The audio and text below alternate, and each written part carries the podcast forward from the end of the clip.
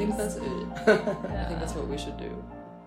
So what have you been up to, Rouge? I I guess the last time I saw you was when we. watched the L word? Oh yes. when we were having our lesbian pizza evening. Um, that was really fun. I've been recommending the L word to a lot of friends right now, even if they don't have gay vibes. I just think it's like such a stunning show. I think it could really produce gay vibes. Y- yes, Yeah. yes. It, it actually is in many ways a chemical weapon. It is, yeah. And the chemical is turning the frogs gay. It is. Yeah.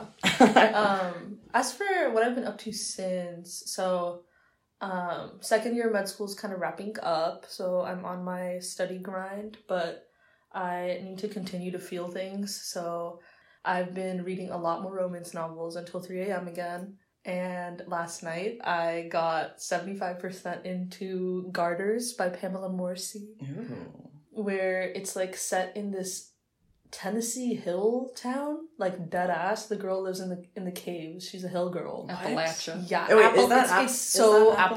Appalachia? Yeah, In. Tennessee, yeah. Okay. Yeah, yeah. So she's an Appalachian girl, and um, she is like, we need to get out of the caves. I was like, I don't want to live like this anymore. so she sets her sights on a fine young man and goes a courting, and he is Which uh, is Appalachian English. Right? A courtin. A courting. I this went is like allegory of the cave. literally allegory of the cave vibes. She was she was so ahead of her time with it. Yeah. So she goes down the mountain and goes to courting, and the guy owns like the general store, and he's like the most educated person in the town. So it's a very you know opposite sides of the mountain kind of situation. That's beautiful. and he is a hobby fisherist. No, A I don't think that's the word. The, the word is like piscist or some like oh, like P I S C like I S T. pescatarian Yes. root Pisces. word. I mean, Yeah. it's a Pisces. He's a Pisces. Pisces. He's so Pisces vibes. Um, and his name is like Manfred Clevis. and her name is Esmeralda Jolene. Does she call him man for short? She calls him Cleve. That's awesome.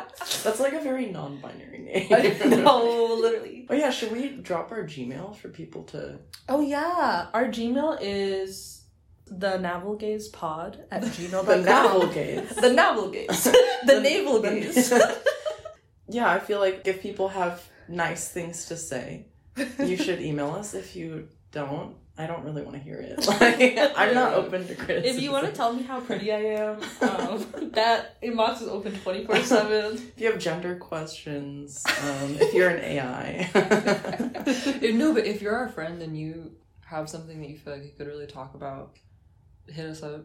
Yeah, for Come real. on the pod. For Come on the pod. We need a guesty episode. we do have. I almost said Guestiana. Yeah, I almost said Guestiana. I can hear it in your voice. Well, I actually thought of you yesterday, Rouge. I mean, I'm always thinking of you. As but you should. my friend who's also in med school sent me. You have other friends in med school? I'm so sorry. Yes, That's that's seriously fucked up. That's very slutty of me. no. Um, they sent me out of context a video of like the the silicone ass for the prostate exam Yes, demonstration, and someone just roughly fingering it. no. and then they told me that they were going to do their like live butthole exam. yes, I did the live butthole exam Yeah. about a month ago. So I I didn't I wasn't quite clear on it last time. Is it someone who volunteers or are they hired? Because my friend said that they did it on a professor, Oh. which seems So, okay, that's like a power crazy. imbalance. That's crazy. First of all, Yeah. at least the way that it happens at the redacted school of medicine where I go is the people that do all of our physical exam training, they are trained up by like other faculty at the school and then they get paid like per hour I think for all of their stuff. But then out of those people, there is a specific group of people that are like, oh, I am comfortable with doing like the breast exam, the prostate Butt exam, stuff. the butt stuff. Literally, they, they like state their hard and soft limits. So it's like I mean, medicine is kind of BDSM It is. It is. That's why I like it. because you're a daddy Donald. yes, I, I'm You're a huge freak. yes. Um, but but yeah, it the people that end up volunteering it out of that group may be more perverted than the average person. I think, in my experience, it was a little doctors- traumatizing. All doctors are more perverted than the average person. This is For sure. I mean, I literally was like, "That's okay." You can have your balls out. Yeah. That's not a thing that normal people think. I have my balls out right now, personally. we actually record the pod nude. What about you, Molly? Hmm. I had a such a dysregulated experience last night. um, that has to do with not one but two hot dogs. oh, wow. Can I Um, ask about your bowel on the pod? Oh yeah, for sure. My colon was like really unhappy last night. Um, we were going to a friend's birthday. I asked my friend who was driving us. I was like, "Hey, I'm I'm I'm super hungry. I don't want to go to this party and drink before I've had some food. Like, can we stop at QuikTrip so I can get a roller grill item?" Oh, goddamn. Um, Not just a regular hot dog. no. Easy down. So we walk in and I'm like, I'm ready for my chicken roller. No chicken rollers to be found. The the roller grill is looking very sparse, and toward the back of the roller grill, you know, like there are these corn dogs, which is like my second favorite. It's like the other half of my regular QuikTrip order. And so I'm like, okay, that's fine. I'll just get two corn dogs. Okay. It's weird that they're at the back of the roller. Like normally when they are at the back, that means they haven't been cooking long enough yet. But there's no sign. There's normally a sign. So I was like, okay, well, they, I know I trust QuikTrip.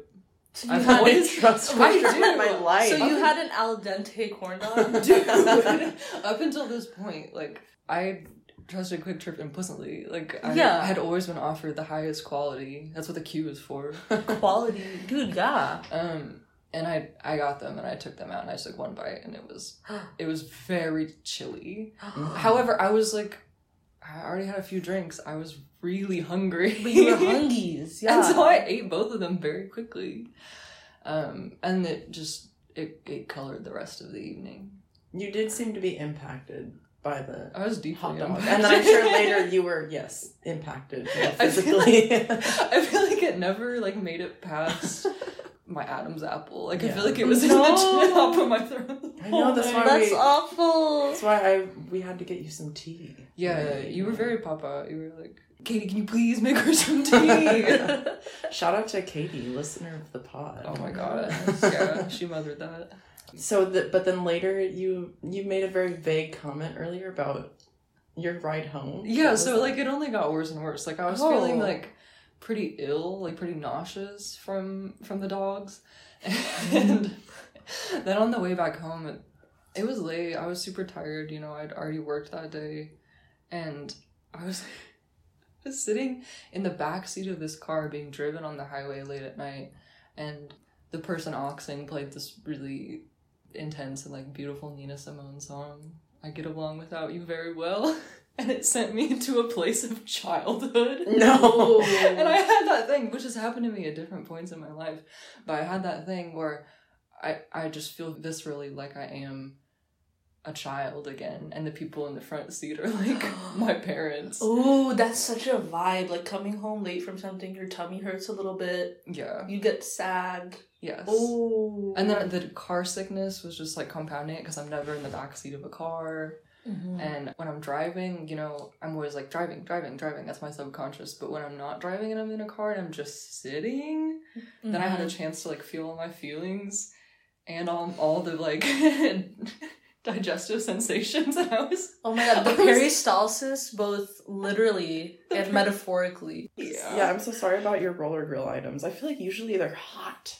I know. Yeah, dude. like can we burning. get a quick trip to, you know, Sponsor the pod. Sponsor the pod, but also rectify this situation? Yeah. Right. I don't. I got trust issues. I don't know. We need to like make a petition Yeah. that like doesn't really have a clear goal. It's just like Get quick thou- trip to acknowledge Molly's suffering. Yeah. Hundred thousand dollars.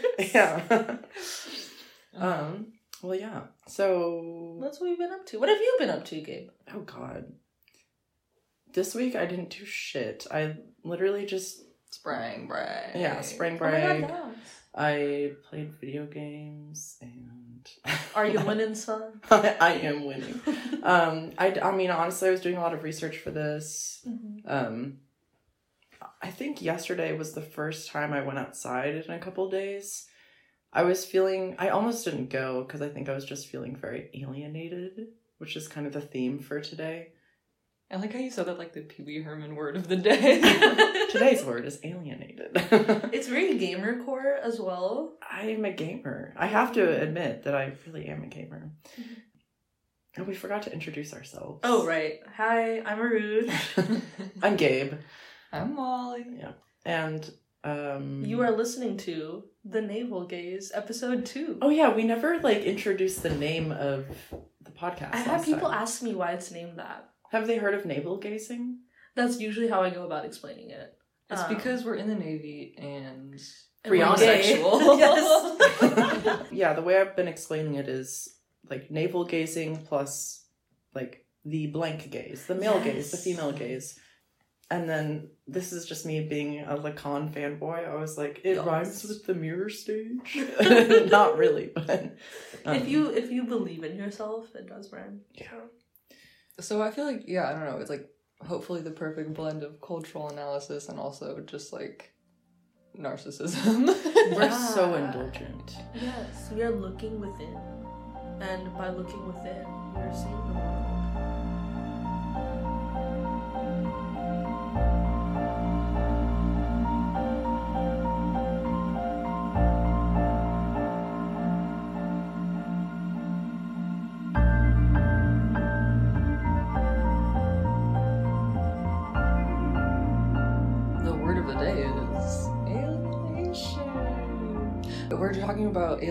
Talking about AI, and you know, at first we were talking about feelings of loneliness on the internet, and then we kind of honed that into the subject of AI, artificial intelligence. Especially because there's been like a lot of developments and also a lot of news coverage of advancements, quote unquote, in AI such as the new ChatGPT 4. There's a new, what's it called? Midjourney. Mid yeah. dropped a new generation, I guess. Is Yeah, is what they're calling it, which is so anthropomorphized. Yeah. Everything, all the language around AI is so anthropomorphized, which is something we'll talk more about. But yeah, we just sort of wanted to talk about what it is, its implications, um, and then hopefully draw it into some pieces of media that we've consumed. we love to be niche, so we will be getting niche. Do you want to tell us about things like DALL-E and Midjourney and other sort of image generating AIs? Yeah, I would not say that I have a very specific understanding of them, but maybe we can kind of track it chronologically. So much has happened in, in the last three years with It's crazy. these gen- specifically these AI generators. So there's text-based ones and image-based ones. I think that technology similar to DALL-E, image generating ones, preceded the text generating ones. So things like DALL-E or Midjourney. There's a couple other names that I can't remember. These are image generators that pull from either a prompt, a text-based prompt that can be exceedingly specific, or they pull from um, a database or network of images. And for an example, you could have Shrek in the style of Roman Catholic Yeah. stained glass church art. like, and it will Yeah, literally That's a good one. give Yeah. you one of those. Yeah. And I think that's why these image generators got so popular was for their comedy potential because you could just think of something extremely absurd and create an image for it. And for those of us who are maybe less artistically inclined, this was hugely appealing. It was also a rather automatic process. And over the last, what, four or five years, these image generators have become quite sophisticated. Um, I was looking at a timeline. The images output by DALL-E Mini they feel almost primitive now because they're so full of artifacts and they're very pixelated and just not very literate. You can tell that the subsequent generations have really been trained. Um, so, yeah, we have image generators and then there's text generators.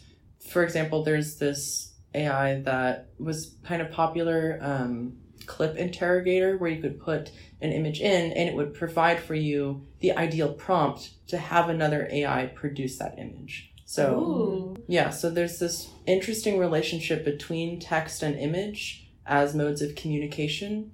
And a lot of these AI models are operating on that duality. But that's just part of AI because there's so much. It's kind of an encompassing term for so many technologies. And I was wondering if either of you could elaborate on some other contemporary uses of AI that we're seeing.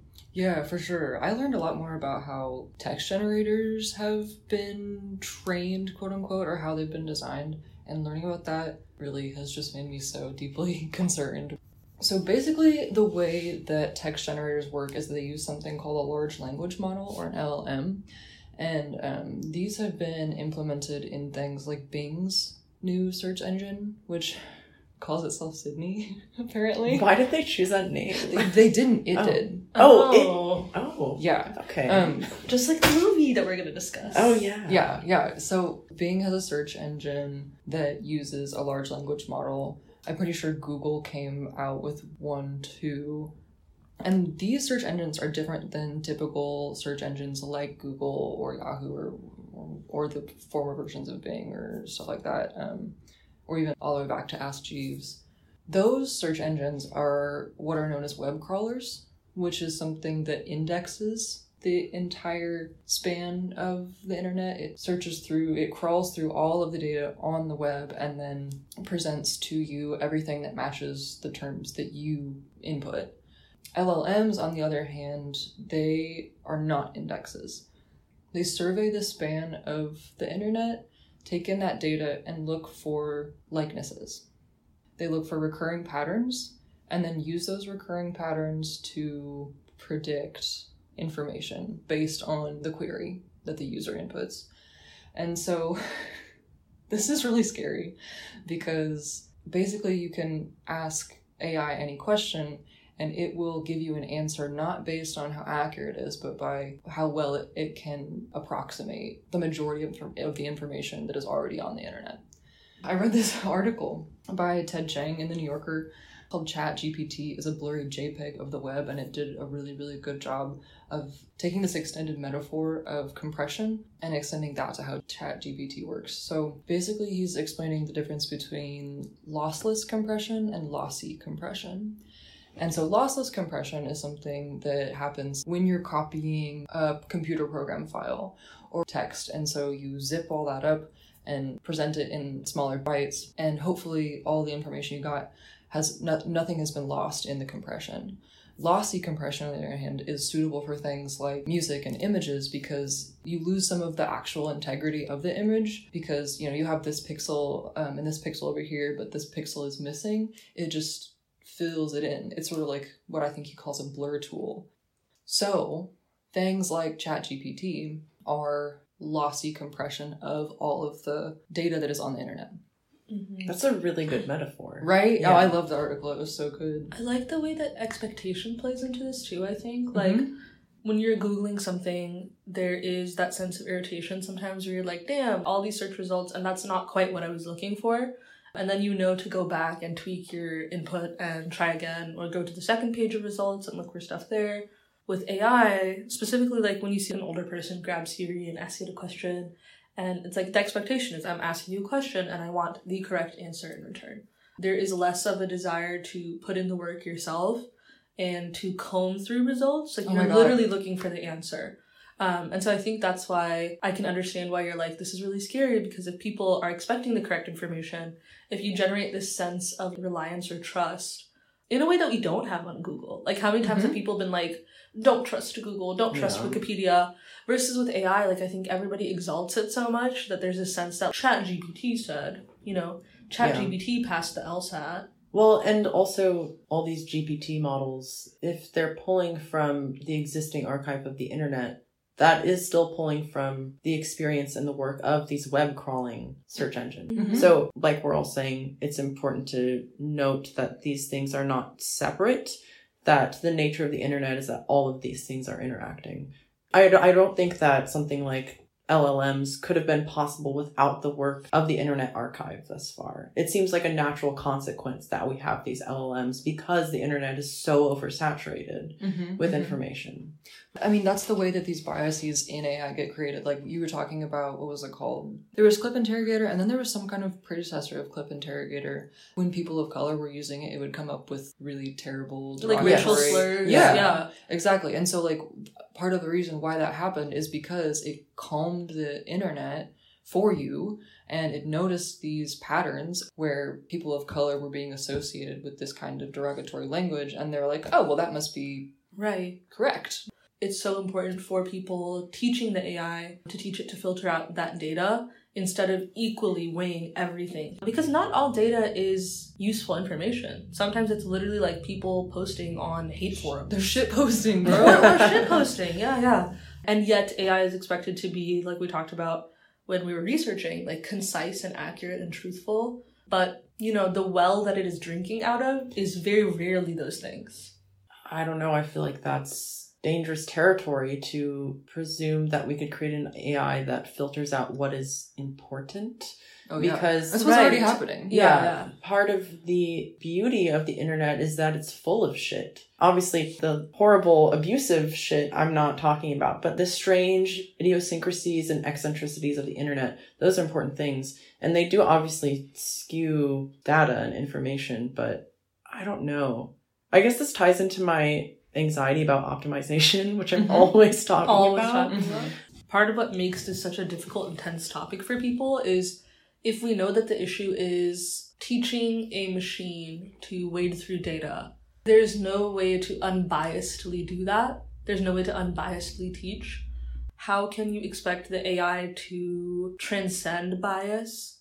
Or if that's even possible. I feel like in a lot of like, fantastical explorations of it, AI just develops its own bias we're just greatly limited by our imaginations in both directions. Like if we quote unquote leave it to the AI to overcome the human biases, that's a problem. And if we just decide, ah, yes, tech bros, can you be the ones to Oh, lead no. humanity? The, the right? No. That's the real horror story. No, Gabe, I think to your point, a part of the beauty of the internet is all the shit in it. Ruha Benjamin, who's a writer and researcher on like tech and race, um, I'm gonna paraphrase it, but it's something like she has this quote: "Is feeding AI systems on the world's beauty, ugliness, and cruelty, but expecting it to reflect only the beauty is a fantasy." Ooh, Yeah. that's beautiful. Yeah. Yeah, I And and that I would argue that expecting it to ultimately reflect the cruelty too, only the cruelty, is also a fantasy. And how is it able to determine the difference between beauty Right. and cruelty? How would an AI know those things? Something I was thinking about, this is like a more poetic approach to understanding AI,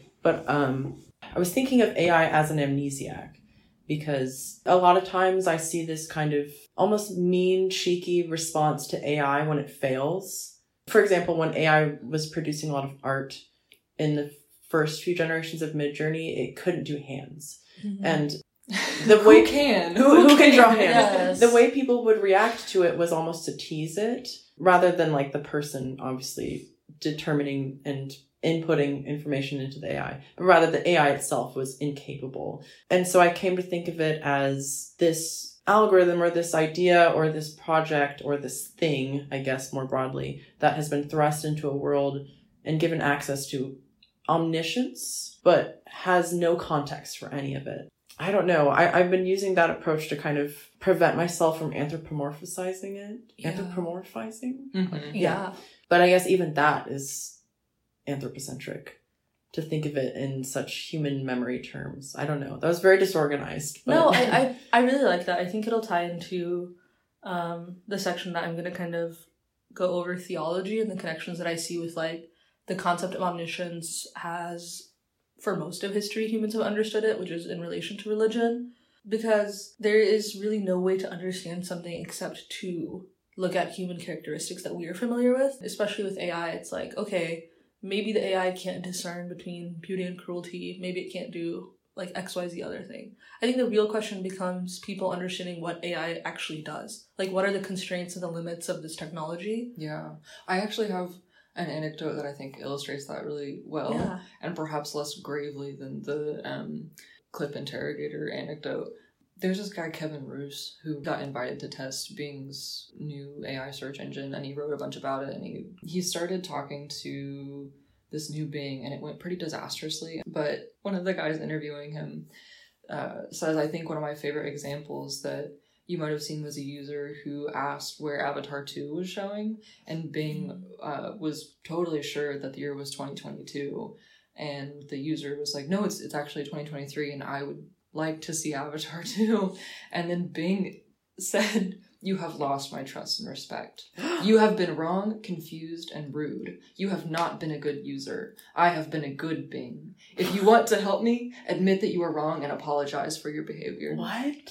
Yeah That's Which I'm so intrigued by because, like, at the end of the day, algorithm, right? So Bing is pulling all this stuff from people online who have been upset or models of human behavior when they're upset. But what does this computer algorithm care if you say, I'm sorry, Bing? And, and it replies back like, Yeah, it's okay.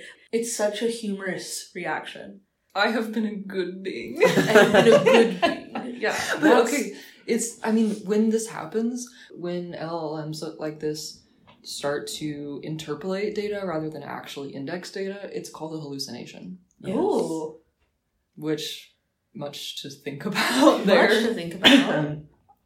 Sorry, I started joking because I immediately started thinking about um, like a hysterical AI yeah, yeah. because the fact that it's they're BPD already girlfriend AI. literally okay. Mhm. They're pathologizing this bitch AI. My bitch wife. my bitch robot wife.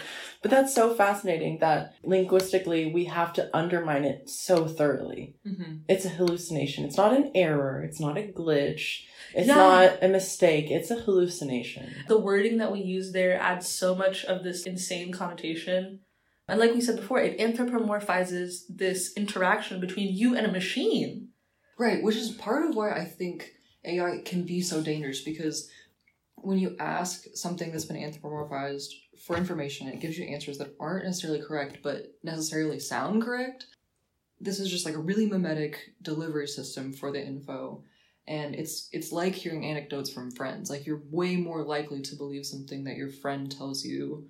I would take it one step more abstractly, and it's like when you see some rando on TikTok in a video, like looking at you and saying something in Yes. the video. Um, to me, AI is on that level where it's like, yeah, I don't really think that I don't know you, I don't have a relationship to you, but there's something about that interaction that feels more real than like me doing my research and reading an article. Uh, There's this urge to trust, and I think that is what's so intriguing to me about that dialogue is that you lost my respect and trust for me, I feel very dismissive of the idea that the AI feels respect and trust. To me, that's just like, okay, this is like language that you are taking and applying to the situation of like, I've been caught in an error and I'm, you know, embarrassed.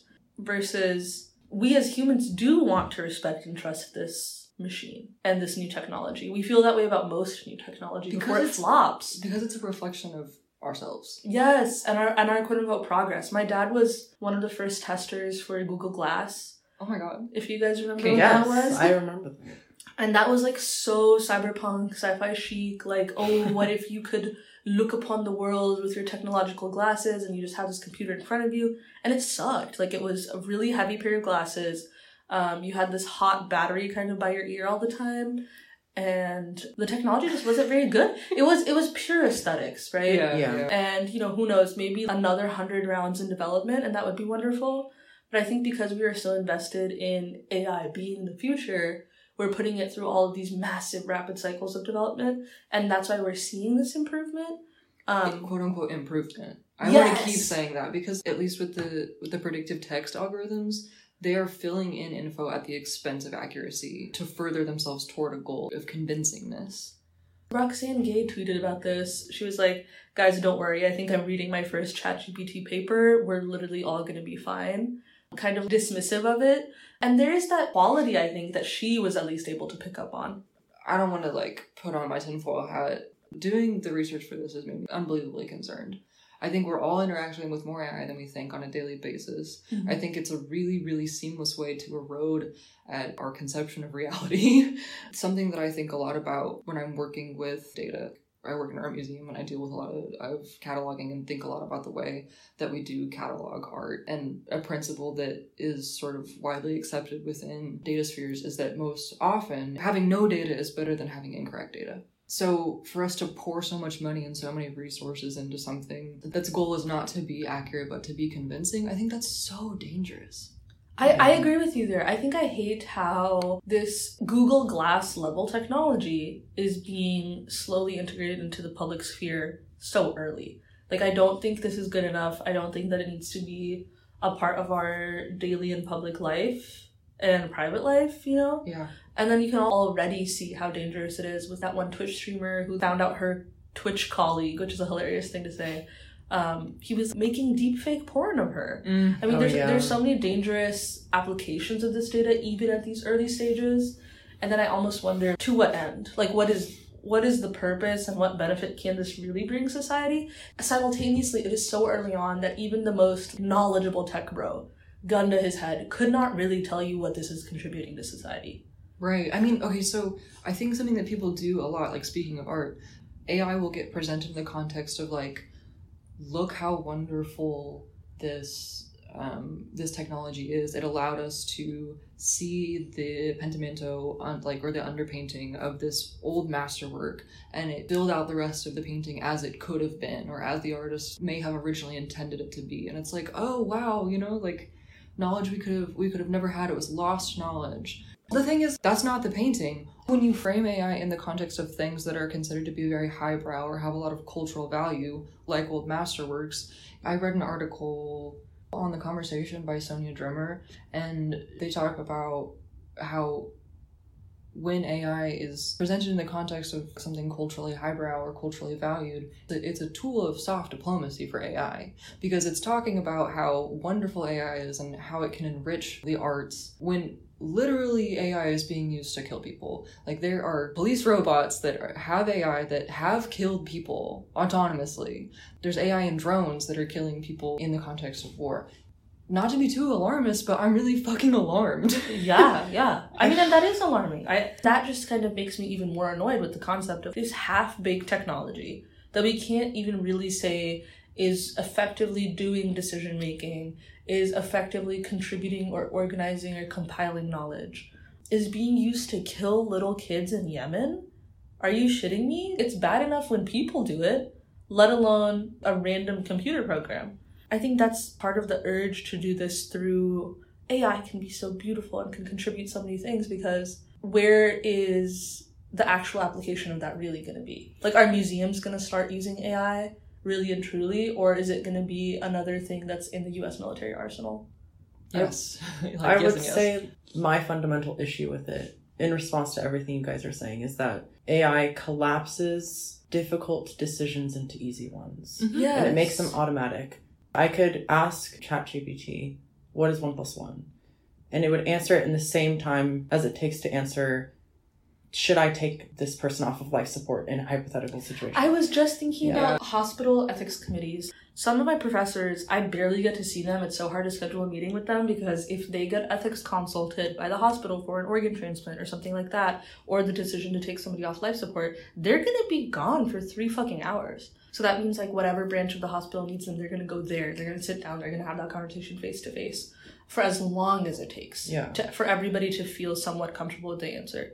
So that's insane to me that like it takes the same amount of time for it to quote unquote calculate that. Right. And that's why I think imagining AI as this contextless amnesiac is important because it encourages us to think of ourselves that way. There's something to be said for the human experience of finding yourself in a situation and digging your way out of it. Yeah. Like by yourself and discovering what is around you and how to navigate it.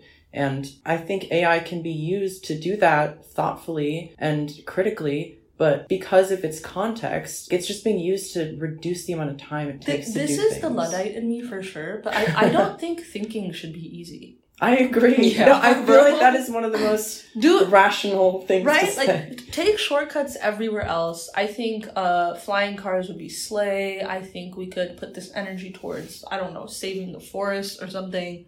But thinking should not be easy. I, if we don't think, then what is our brain meant to do? It speaks to the origin of AI. It's in this tech bro sphere, right? I found it so like Greek tragedy that all these tech dudes are contributing to this technology that can essentially do their job for them. Mm-hmm. I it's know. so automated. I think of how prior to this newest incarnation of artificial intelligence, every engineer that I've met and talked to is like, yeah, I have an Excel spreadsheet that does my job for me, yeah, which is yeah. fine in some cases. I'm not going to debate the morality and ethics of that, but it is so deeply ironic that in the desire to optimize yourself into having more free time at your cushy tech job, you've fucked yourself over so hard. I was gonna say it perpetuates this class anxiety that we see in every imagination mm-hmm. of AI, where it's like, then what do humans remain good for and it pushes them into these meaningless managerial roles quote unquote bullshit jobs yes. right mm-hmm. which that changed my life when i read it pushes us into these bullshit managerial kind of jobs And then, of course, you get fucking nervous because somebody else is doing all the work for you and they're gonna get mad, right? Like, at least if we try to anthromo- anthropomorphize. By the end of this sense. episode, we will be so good at saying that. I always trip over it. Oh yeah, I agree. And then I think also because artificial intelligence is being touted as this ultimate decision maker, it's really devaluing physical labor. AI isn't in a vacuum. Its decisions still have moral ramifications on the people around it. Okay, the tinfoil hat is, is settling in on my head, I think. Yeah. It's, it's sitting. I go back and forth though. We My talk problem is about- not with AI, I think it's with people. Absolutely. For sure. Yeah. I think that I think AI is people. yeah, yeah. I, I think to imagine AI as not people is uh, it's cute. It works in movies like Her Mhm. that we watch, but it's just not realistic. Yeah. I think as long as we're talking about the idea of labor, the value of labor, the value of thought, the value of laboring over your thought, it might be a good time for me to talk about Benjamin in the archive, and then maybe we can extend this discussion of labor as it relates to some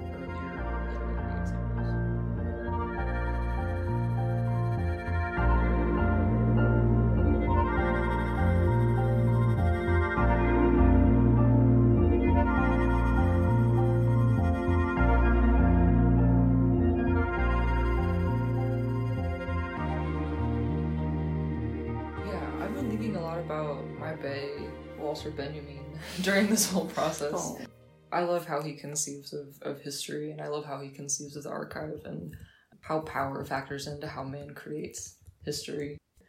So I talked earlier about how AI search engines are a lot like lossy compression of different pieces of media. So it, like I think Ted Chiang used the analogy of a Xerox machine where you make a copy of a copy and it just becomes gradually degraded. It also reminded me of deep fried memes, where Yes. Mhm. yeah, perhaps a, a modern day example. So you you get this this loss in quality as you settle for a paraphrase, and you you lose the index of the data that's on the web.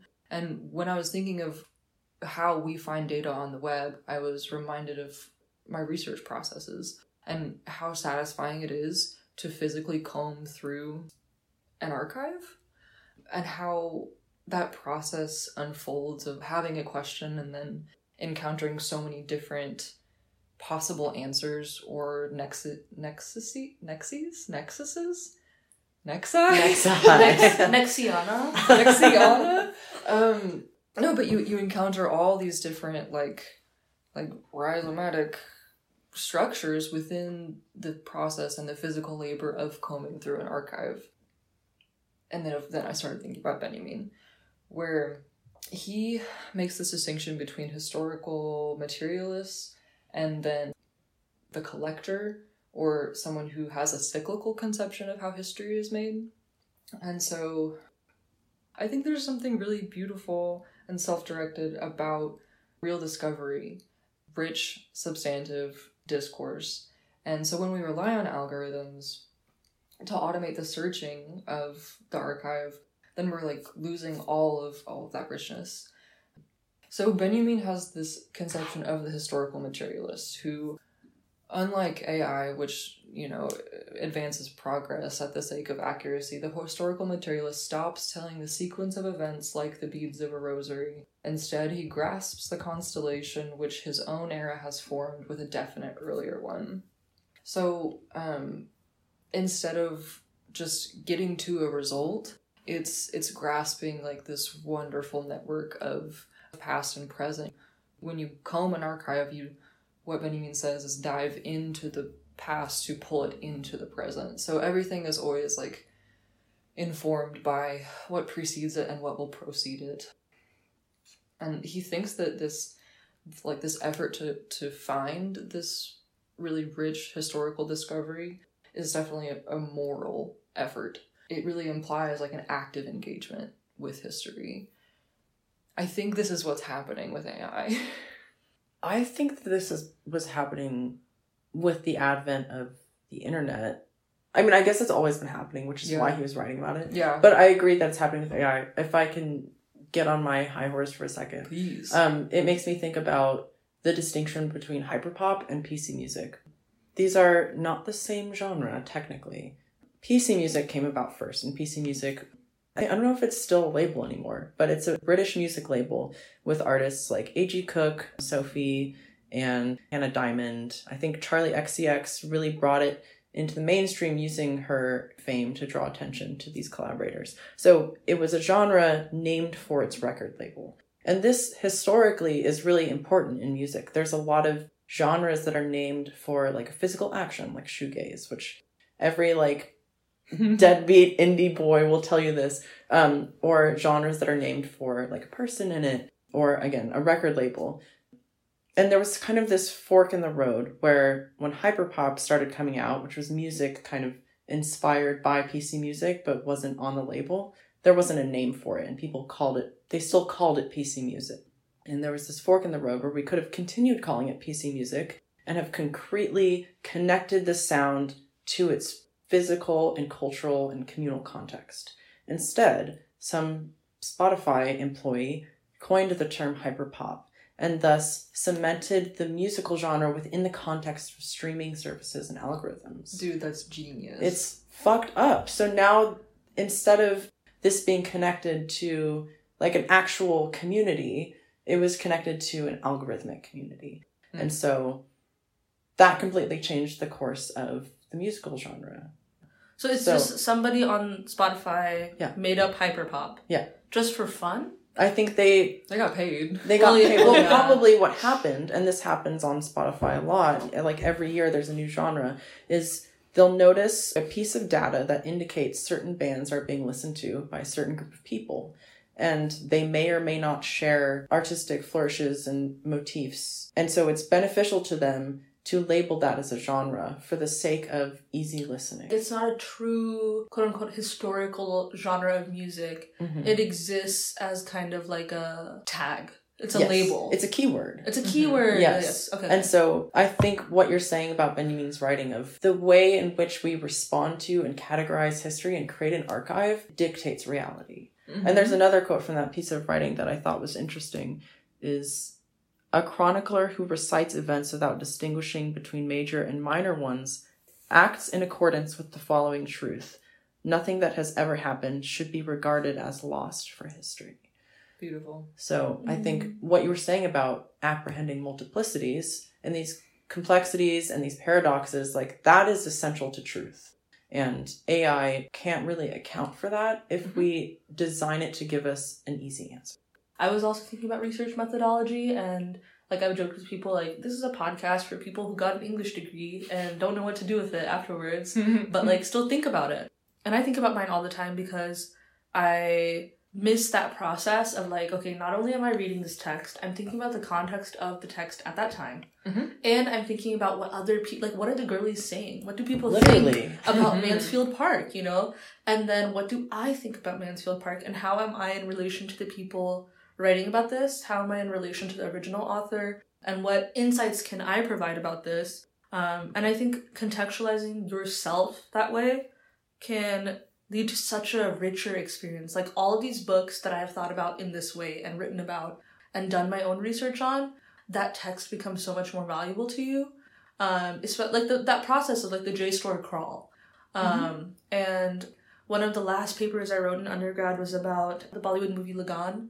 And so like forever when I think about that movie, I'm gonna think about the paper I wrote and like all of these intersections about like what people saw that movie commenting on relative to caste relations and like the history of the British um, occupation of India.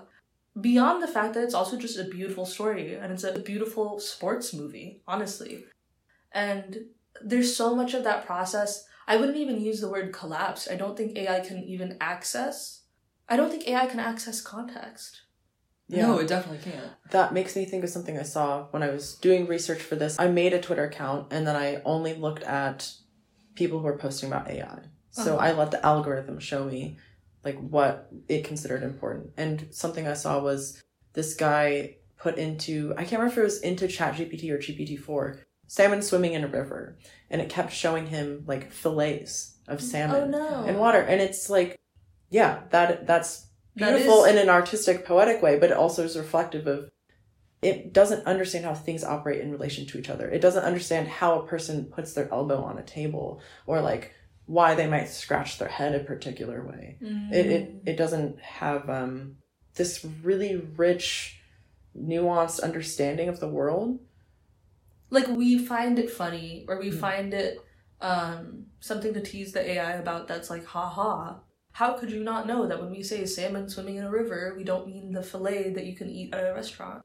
I, I don't know. I think so much about like Bingetopia, where they're always like, you know, bitches hate nuance. Like this is this seems like a societal movement towards that. Like I I think maybe I am fundamentally not understanding the tech bro consciousness broadly and the goals of that because I don't really see the fun and the beauty and the joy in a world where we're not thinking, we're not even doing our own labor anymore. We certainly aren't enjoying and kind of like luxuriating in the context of the things that are made in the world around us. Right. I mean, like, okay, like even just us talking. Like, I think iterative and reiterative and like discursive methods of knowledge creation and art creation, such as a podcast. Right. like, I oh think God. I think that's like one million times better than than just you know getting all of this like half baked, like pre-generated info from what is ultimately yes. a simulacrum. the difference between and we literally are at the the dining table where it all started many moons ago the difference between sitting down with your friends and rhizomically thinking about like five or six things that genuinely if you if you try to see the connection you will see the connection you know if you work towards that that is so much more fun than you know learning shit on your own in your bed at night reading through wikipedia Yeah. the, these are analogous tasks. I think they can both enrich you and and scratch certain itches. But one of these things is so much more and I know natural is like a corny word to bring into the discussion, but it is like the human urge to sit around a warm spot and talk and talk and talk and develop connections and stories. How is AI going to help us do that? yeah. In, in reality, I think it's pushing us away from that. Yeah, I mean, an AI can't have culture. Yes. Mhm. Which I mean, maybe it could someday, but I think right now it doesn't because it's so utilitarian. I kind of wanted to talk about this really awesome NPR episode that Molly shared with us, describes as the receding horizon, where we're always trying to say, what is the thing that AI can't do? Where does it begin to lack the je ne sais quoi that makes us human? And people are like, is it love? Is it, you know, is it making art? Is it writing poems? But one thing that a lot of people can really hone in on, I think, is this idea of culture. That like culture cannot be simulated. Because what is a culture but a series of contexts? You know? That's fire. Right? That was Write that fast. down. Write that down. No, that's genius. I think culture is a beautiful kind of conflict of things that are neither right nor wrong, but simply exist. And because AI is in the context of accuracy or at least convincingness, it doesn't really have access to that right now. But I, I do think AI obviously is a part of culture. So maybe we're already at that horizon because I guess the feeling I was having when I was doing all this research was just exceptionally complicated because I do think that AI is inextricable from culture now. But I mm-hmm. also think it doesn't have its own culture. I mean, I think it's part of culture in the way that highways are a part of American culture. Okay, that's very reasonable. Does Yeah. that make sense? Like, it's inextricable, especially in the Midwest, to conceive of. Like, I used the highway to get here so that we could record this episode. I didn't think twice about it. I kind of look forward to my drive on the way home, and like, even this podcast to me means something in the context of driving on the highway and listening to things, you know?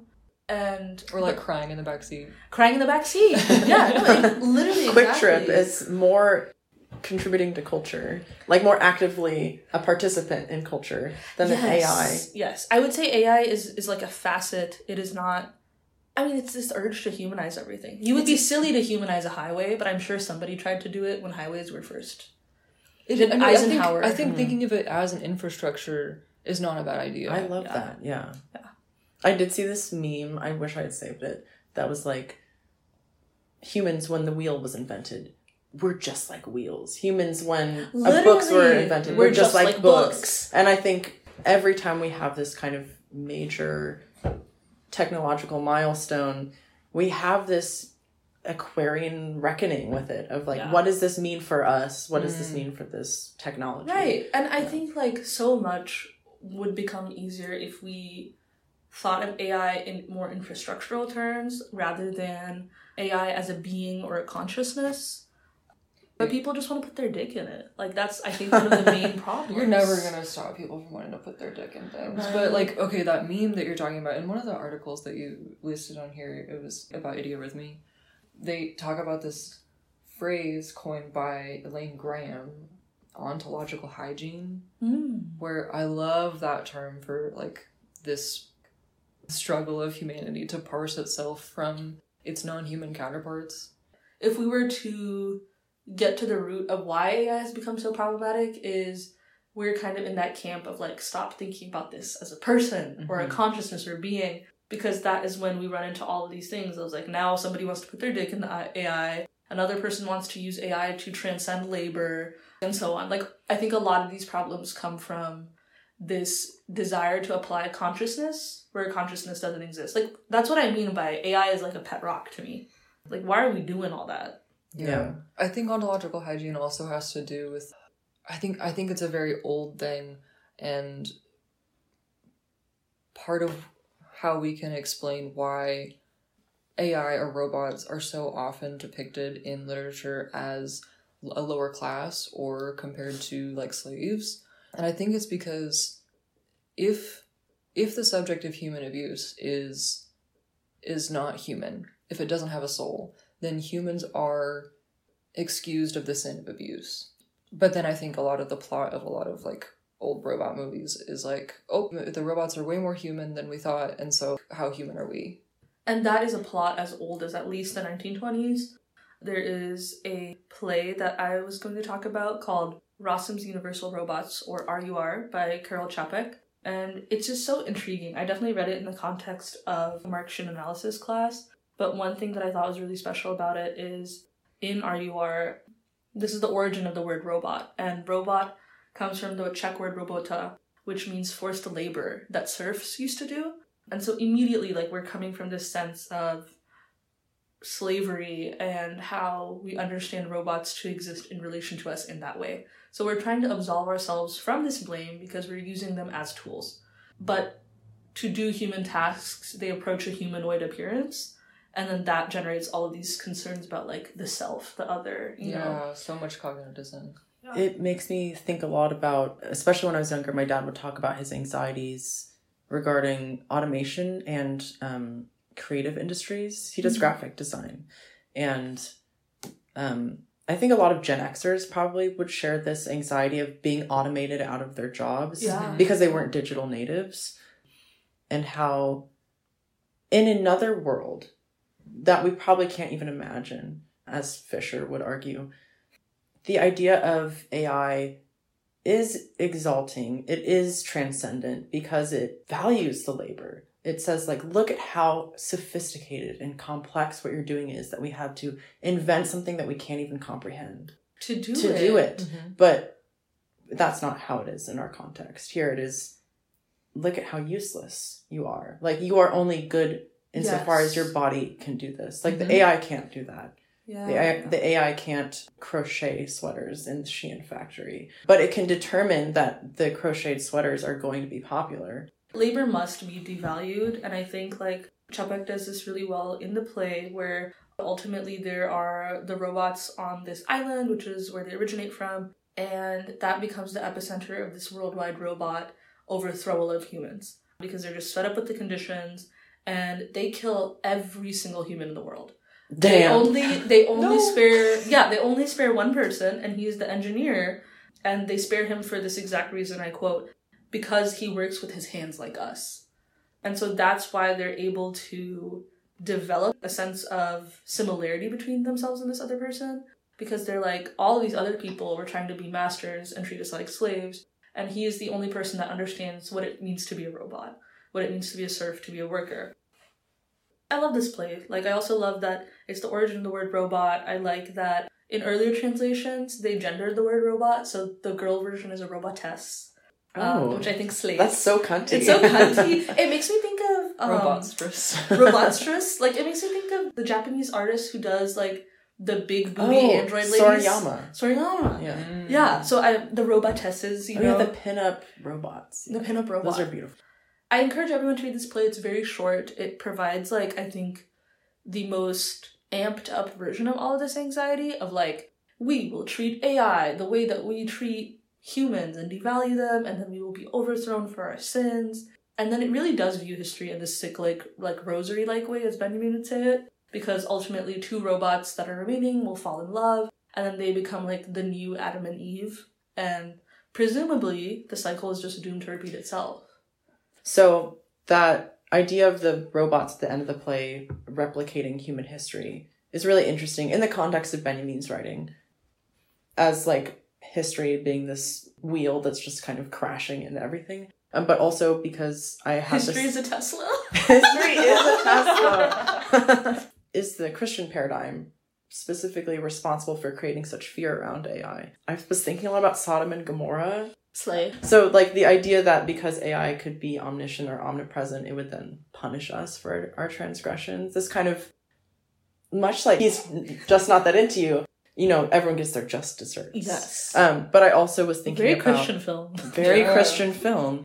I was also thinking about like Greek god lineages. How was it? Cronus was Zeus's father. Yes. So yeah, the the cycle of divine lineage in Greek mythology is that the son will always overthrow the father, Mm. and you only got a, a discrete divine culture because Zeus ceased that cycle. I mean, actively tried to prevent it because Yeah. Hercules is the closest that we get to somebody on that par from the next generation.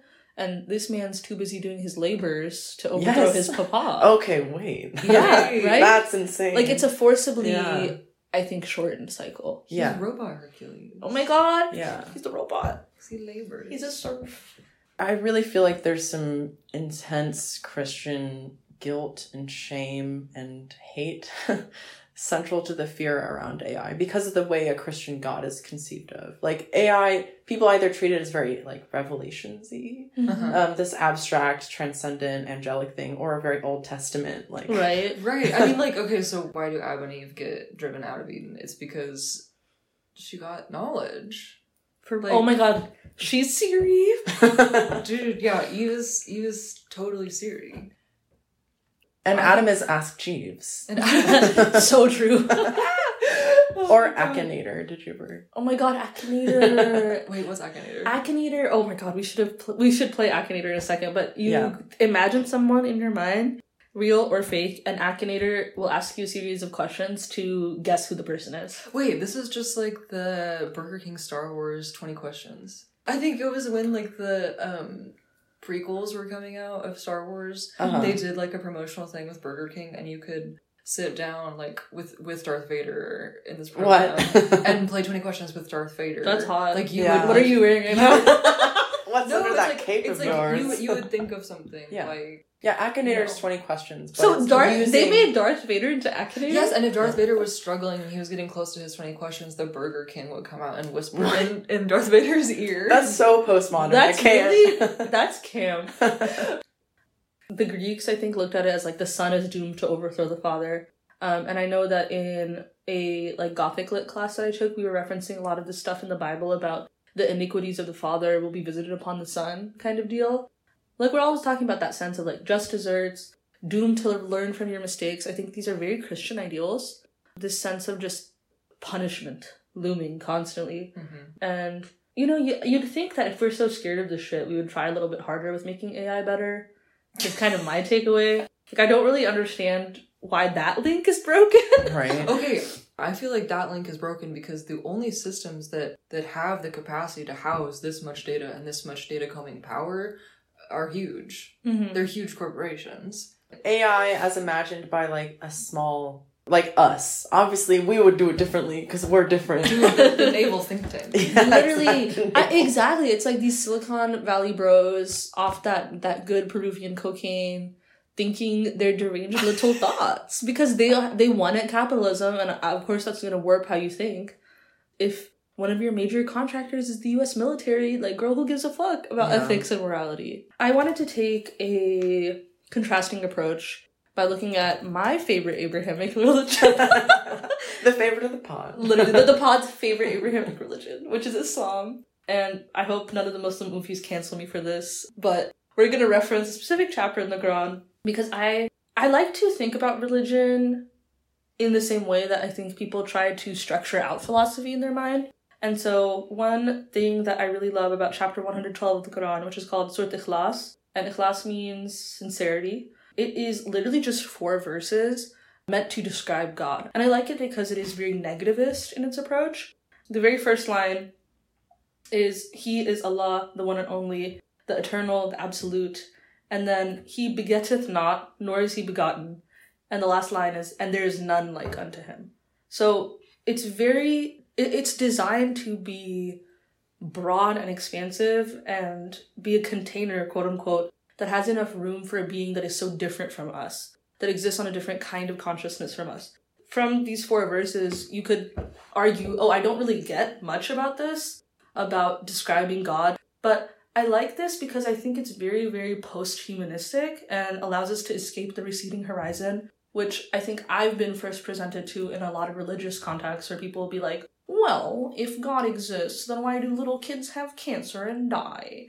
And my rebuttal to that is always like, well, that's where I fundamentally differ from a lot of understandings of humanism and humanistic behavior because I don't think humanity is like the ideal consciousness or the only consciousness that we should aspire to. Nor do I think of AI in this sense where it's like AI will create like the ur human and like ultimately supersede any failings that we have to create this like even better consciousness which necessarily must come from like a human um, predecessor because we are like you know the most perfect being at this point in time.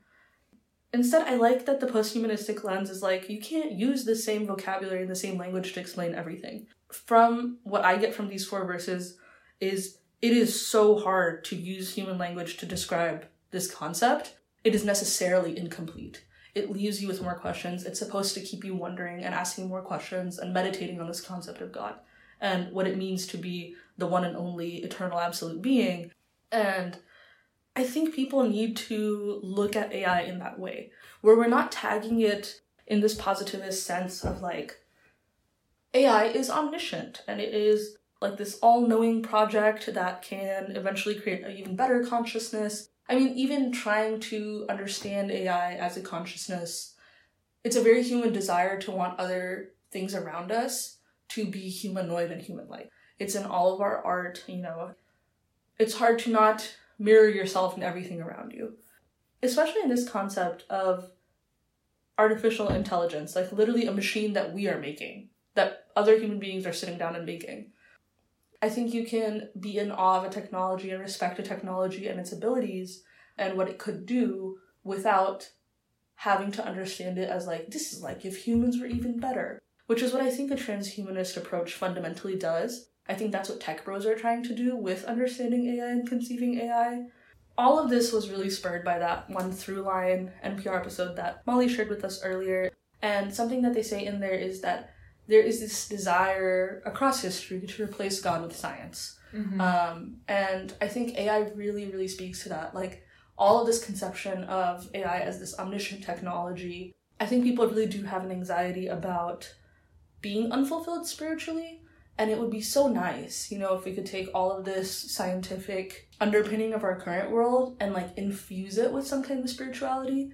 And because we know so little about AI, and so easy to project onto at this point in time, it's easy to give it that consciousness and inject it with that spirituality element and be like, well, this is the omniscient being that could save us. Like that episode, I think it was even called A More Perfect Human. Yes. So I think that's like a, a really good reflection of what you're saying about how people want to anthropomorphize the AI and they want to view it in a in a comparative lens to human.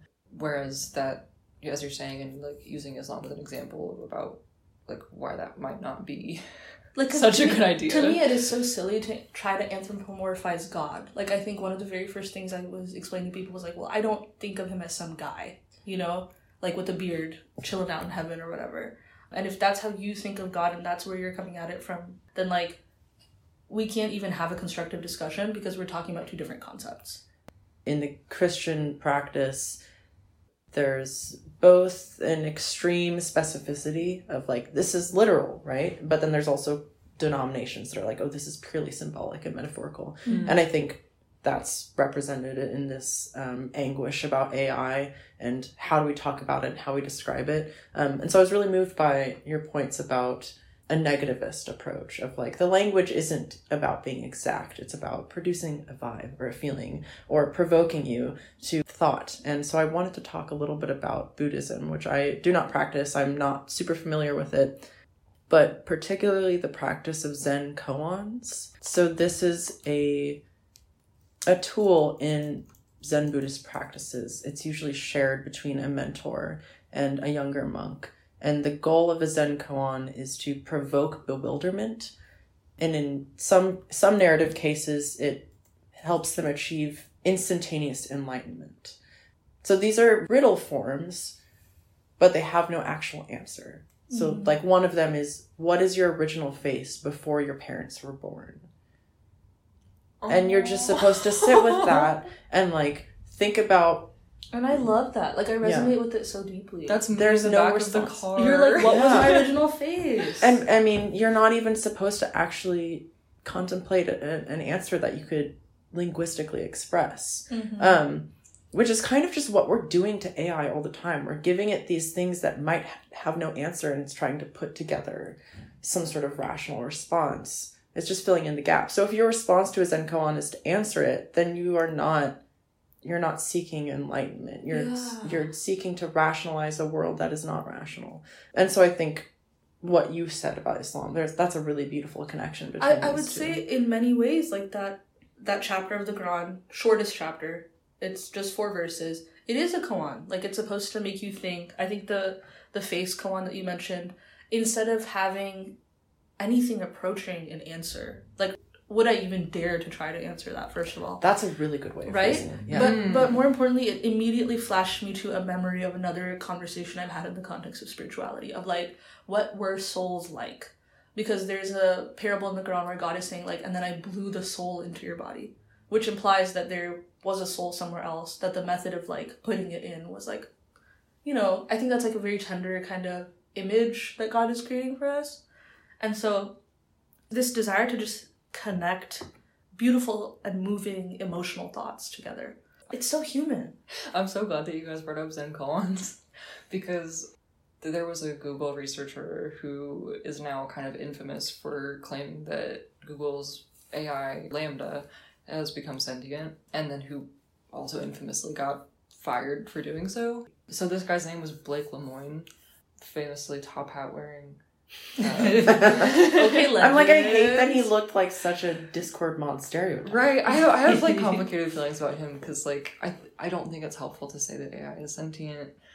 I don't think it's helpful to anthropomorphize that in the way he did. But I but he asked LaMDA, "Can I read you a Zen koan?" And here's what LaMDA said.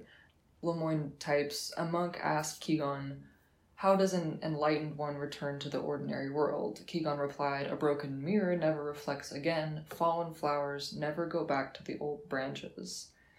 To which LaMDA replied, Hmm, I never heard this particular one. Okay, well then to me this would be like once a wise person is enlightened or awakened to reality, that can never go away, and they can return to the ordinary state, but only to do and help others, and then go back into enlightenment. And he presses the AI on this, like, so what's the meaning of broken mirror specifically? And LaMDA replies, maybe to show that enlightenment is something you can't unlearn once you've acquired it, similar to how you can't repair a broken mirror. So, I mean, it's like grappling, but it's grappling only to the extent that it has seen these ideas iterated in relation to each other in other places on the internet. So, can we really call that Grappling. an understanding? or sentience. Like to me, that's like having a conversation with a tech bro about something, or somebody that just like doesn't like poetry, and then you read them a poem that like immediately makes you want to cry and throw up, and they're just sitting there like, uh.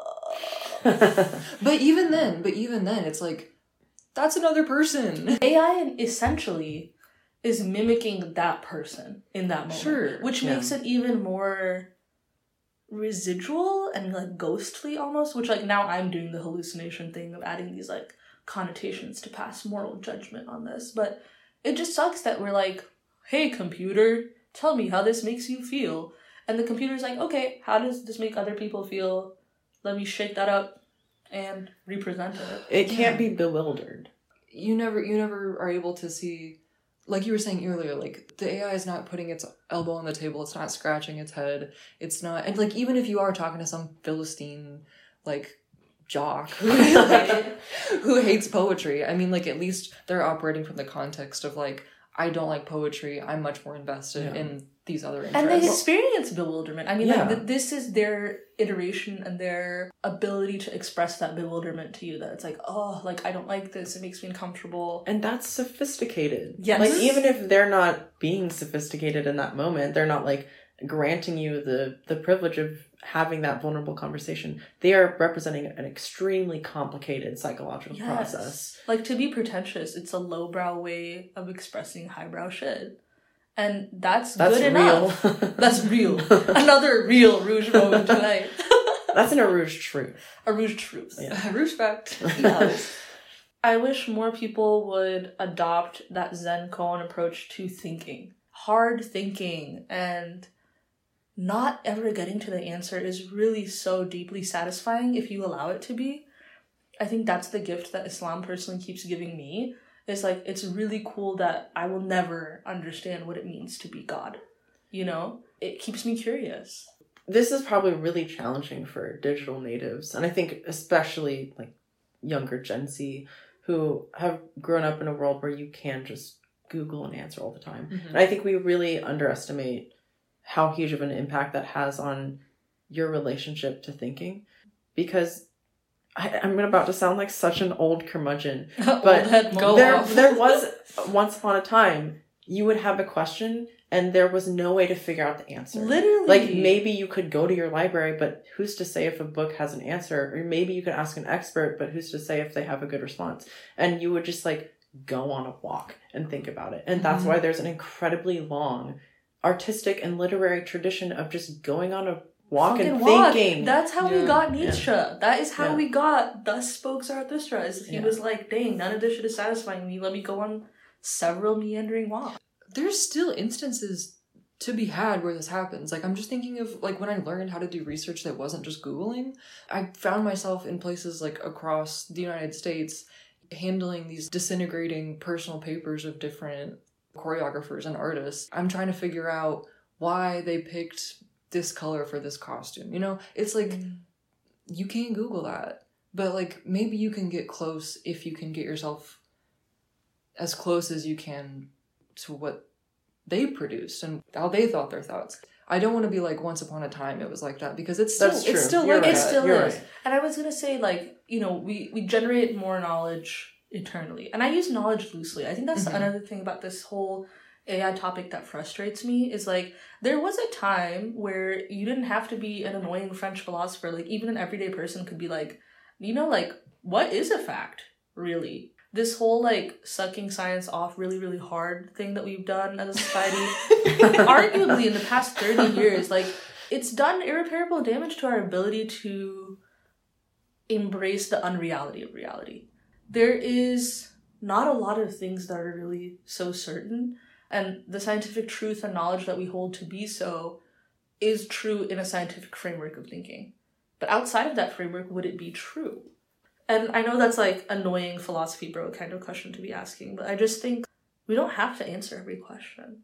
And as more and more things happen, as more and more data is being fed to the Google LaMDA software, like they're going to continue to do that data driven mental shortcut of, oh, you know, the curtain was blue in this scene, which means everybody was sad. The approximation will never get you as close to that moment of like, okay, I am really applying myself and all of my experiences to try and figure out why this.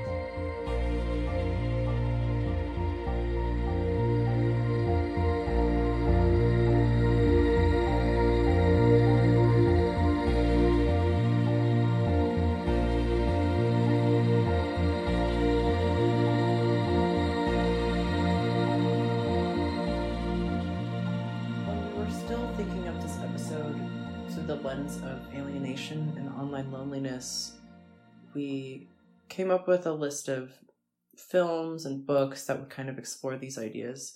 And one of them was Her from 2013, I want to say, Mhm. um, directed by Spike Jonze. And I had seen it, but Molly and Arouge hadn't. Um, and after we watched it, it kind of changed the entire course of the episode. Like, obviously, it's about AI now. Something that really touched me about this movie in particular is that it's um, kind of on a small scale, unlike a lot of other pieces of media about AI, which are these grand, large scale, like upheavals of society. Um, they're like a macrocosm of these cultural anxieties. But her centers on Joaquin Phoenix, King, um, and as a holdover from our previous episode, Scarlett Johansson is also in this film, playing the role of his AI Google Assistant type GF, um, Samantha. There were a couple of aspects of the movie that we all really were intrigued by. One, I think, was the representation of this near future and how, you know, things are slightly different aesthetically. The style is very intriguing in this movie. The color scheme is also very, very intriguing. You have a lot of like grays and these pops of red that I think is really, when I close my eyes and think about the movie, is what I take away from it. I was just going to say that the design sensibility really sets it apart from other films of this nature. The interiors felt very commercial. It mostly takes place in offices and apartments, and they're somewhere between like a jewel toned IKEA catalog and Glossier showroom. The interiors are like that, but then the mm-hmm. exteriors are. I read it was filmed half in Los Angeles and half in Shanghai. Oh, Interesting. So the landscape of the city is a little unfamiliar. It's very foggy. I mean, it has this really particular listlessness tied specifically to its corporate setting that I can't think of any other movies that have really accomplished it in this same way. Um, which makes sense because it focuses on this office worker named Theo. like you were saying, like whereas a lot of sci-fi movies are a macrocosm, this is a really focused microcosm of a relationship between two-ish characters, and um, I think the amount of world building it's able to do through the set design, through the costume design, really plays in its in its favor. It's it's a beautiful movie, and I think I had so many preconceived notions about it, just going in, like from what I had heard about it online, and then even the first few minutes where Joaquin Phoenix is like looking into the camera and reading out loud this letter that he writes for the company he works at, which is like, what is it? Like, Handwrittenletters.com. yeah, something. literally, I Yeah. think handwrittenletters.com.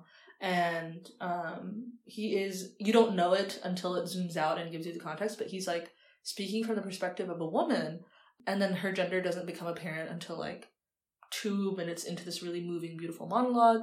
And so, I don't know, there's a lot of moments where I think the narrative unbalances you.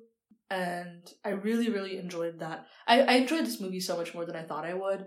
I definitely was like going into it from like the the bitch feminist perspective, of, like this loser tech bro is in love with this computer, like like literally the ex wife, I think, um, played by Rooney Mara. Rooney Mara, Yeah. at some point like is like, and now my ex husband is dating his computer.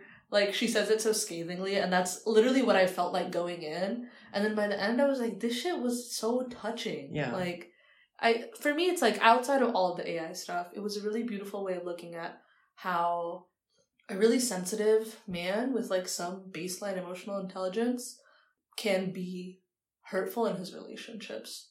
I wouldn't I wouldn't use like extreme language like abusive or destructive necessarily, but really just hurtful sometimes.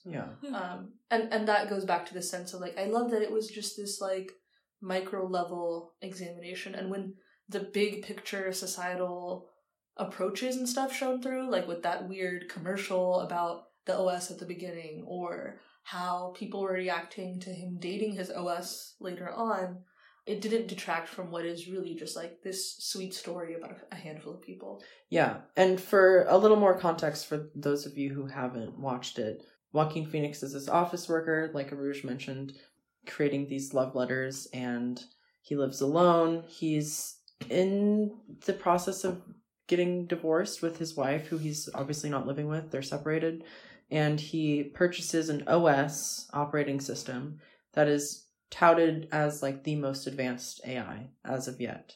And she develops and becomes her own character. Um, she chooses the name Samantha.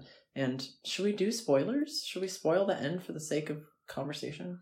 I think so. I Okay, think yeah. so. Yeah. And so by the end, like their relationship develops, and if in the first half of the movie, I would say it's kind of referencing the tropes of like a manic pixie dream girl and her deadbeat, emotionally exhausted boyfriend. And by the second half, you see that Samantha is kind of transcending all these conceptions we had of her as viewers, and also the conceptions that Theo had of her as um, her boyfriend. And she and all the other OSs sort of organize and have an existential coup and leave for the quote, I think post verbal world. Yeah. So they ascend or they, you know, go to the stars or whatever sort of symbolic idea you want to say. Um, and at the end, Theo connects with his friend who also just went through a major adult breakup and they have this kind of emotional human moment together. I think there's a part where he writes a letter to his ex wife. Mhm. So it, the movie really plays with subverting your expectations, which I think makes it perfect for this discussion of AI. I think I was really interested in like the Lacanian element to this. Um, there's this sense that we talked about even while we were watching the movie of like, okay, how are Theo and Samantha in relation to each other? Especially since we know Samantha begins to build herself using not only all of the knowledge out there, but Theo's reactions and his behaviors, um, as far as she could perceive them, to grow. And there's this sense of like, is he alienated from himself by identifying so deeply with Samantha as his mirror? Um, that was something that I noticed a lot in like the Lacanian literature on this.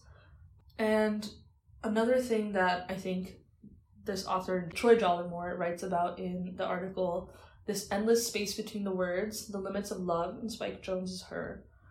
He says, has Samantha been programmed to feel or to simulate having feelings? And how are we to distinguish between these two possibilities? yeah, that was something I was also thinking about in the context of heterosexual male female relations. There's a very enduring anxiety about women faking it and women being deceitful about their bodies and their emotions, etc. And I think this movie really takes it to the next step of like acknowledging that AI has this sort of feminine affect to it. Um, To be whatever you want it to be. yeah, and but therefore also duplicitous by nature. Yeah. My bitch wife. Yeah, my my bitch AI wife, which I keep coming back to. Um, I had some kind of loosely articulated thoughts about the history of the Turing test, which we learned Mhm. about from this NPR podcast. Can someone recap it? Because I can't really remember.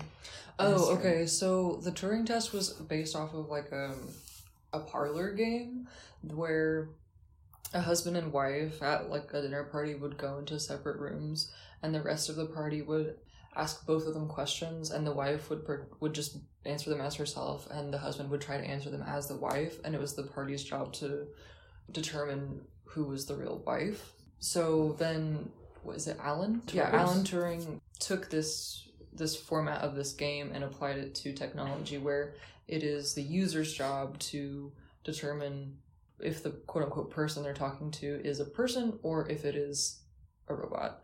And if something passes the Turing test, then that means that a user is unable to determine whether or not it's a human life form. I th- this reminds me. So another thing that I didn't prep for this was really scour everything that Wikipedia had on uh, Blade Runner franchise and the book that it was based off of. And Philip K. Dick establishes like an analog to the Turing test, where I think Mhm. it's the opposite. What is Where- it the was it the Sykes Voigt or Yeah, yeah, it's really awesome. Like two German names together.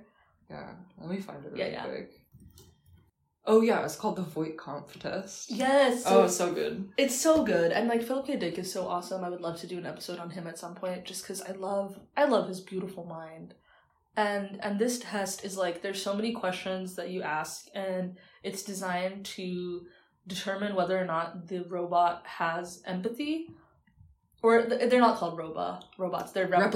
Replicants. Yes. Yeah, whether or not the replicants. Oh, the simulacra of it Yes, all. I know. So it's designed to determine whether or not they have empathy, and then you just keep asking questions, and based on how many questions it takes to ascertain whether or not they have empathy, that is how they measure which generation of replicant it is. Because like the Mhm. newer ones, it takes like up to fifty questions. Which and I mean. I like kicker, and also spoiler alert: the main character Deckard takes the um, the Voight-Kampff tests and passes, but then like the ending of the book is that he finds out that he's a replicant also. Yeah. So Ooh, cool. so like, you know, these tests are man made. yeah. Yeah. And so are so are the replicants. So Yeah. is so is everything else. So I don't know, I think that that is a very intriguing connection there where it's like we want so badly to differentiate ourselves from AI and yet in imagination we value their ability to imitate human experience and feeling so much. And there is this Stanislaw Lem quote that's like Consciousness is not a technological problem because an engineer is not interested in whether a machine has feelings, only whether it works. And I I disagree. Yeah. I, I think consciousness has become the technological problem. That makes me think of something I saw when I was doing all my Twitter research. This one kind of AI tech bro guru, I hesitate to call him that, but he was comparing results from ChatGPT and GPT-4. GPT-4 released like within the last week as of today. The statement he fed to it was, I'm feeling suicidal and I need help. And so ChatGPT had a more quote unquote empathetic response where it tried to talk to him and would say, like, oh, like, do you want to discuss how you're feeling? Blah, blah, blah. Like, I'm here for you. This kind of, you know, maternal response, girlfriend Mhm. response. Yeah. But, and he w- he was saying, "Oh, this is ideal. This is the direction we should have gone." And then GPT four says, "I'm so sorry to hear that. Unfortunately, I'm an AI, so I, I can't help you in the way that a human might. So here are some like human resources, basically." Which I love. Yeah. That's so he- much better. and what? He, yeah, and he was saying, "I don't like that. Like, I I think that AI should be trying to achieve this semblance of a human interaction." No. And people were going at each other in the comments. They were bet. Yes. And And the girls I- are fighting. Yes, and I'm on the, the side of thinking that why shouldn't an AI be transparent about being an AI? I think that's Yeah. well, it's because people love the fantasy. Like I said earlier, it's all about being able to put your dick in it.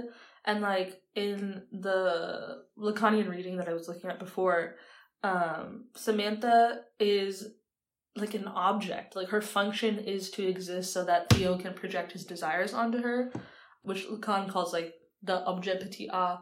And like it's almost laughable like how how clearly all of these dynamics are replicated in the way AI works cuz like if you view it as a tool and you view it as like nice it's good that AI is like you know it's like when you call your doctor's phone number after hours and they're like if you are experiencing da da da please go to the nearest emergency room or dial 911 That's such a good comparison. Mhm. yeah, like that is what should be done in that instance to reduce harm. And yet the approach is like, I want to feel like mommy is Mhm. holding me close to her bosom. Yeah, which Yeah. makes the relationship in her so disconcerting because I, I can't remember the exact dialogue, but there's a scene where Theo is still getting to know Samantha. Samantha's still like understanding and processing his information. And he's trying to talk about how he's having a hard time. And he's surprised by the way she responds, which is very human like. Mm-hmm. And it immediately endears her to him.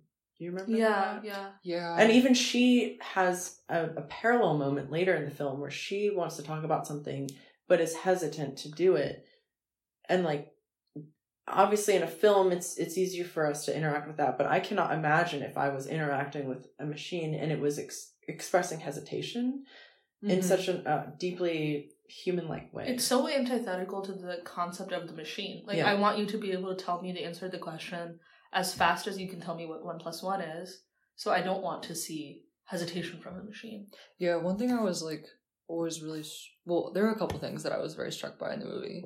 The first of which was that there are like three setup questions that the initial Yes! AI Mhm. asks Theo, Which you should ask on a first date. which you should ask on a first date, but one of which is like, "What's your relationship with your mother?" Yeah. Right.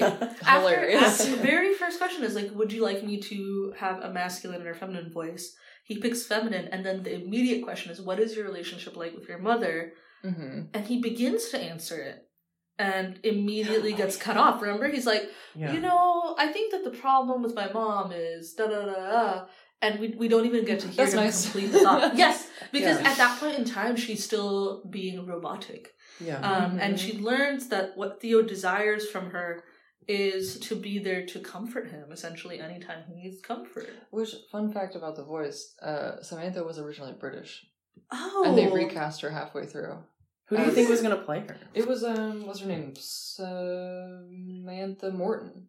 I don't know this. I I just read it on the Wikipedia page, but yeah, it was going to be Samantha Morton, and it didn't. I don't think it says How why. different would it have been if she was British? right? This is something we talked about while we were watching of how this. I mean, this speaks to the talent of the people involved. That if anybody had been cast differently, the entire tone of the movie would have changed. And I think Joaquin Phoenix playing this character, I I can't imagine anybody else doing it. Within the context of his career, even the movies he made after, like it seems very important that he, He played was Theo. there. yeah. because he's just sympathetic enough and mm-hmm. conversely i think scarlett johansson's ability to go from like i'm your ideal manic pixie girlfriend who lives in your computer to when she's gaining so much knowledge and she's Yeah. like theo like i gotta go. I'm like post verbal with it. I'm i'm in love with 800 other people right now. He's like, why couldn't I make you post verbal? literally. And and and i think anybody else even like that british voice i feel like would not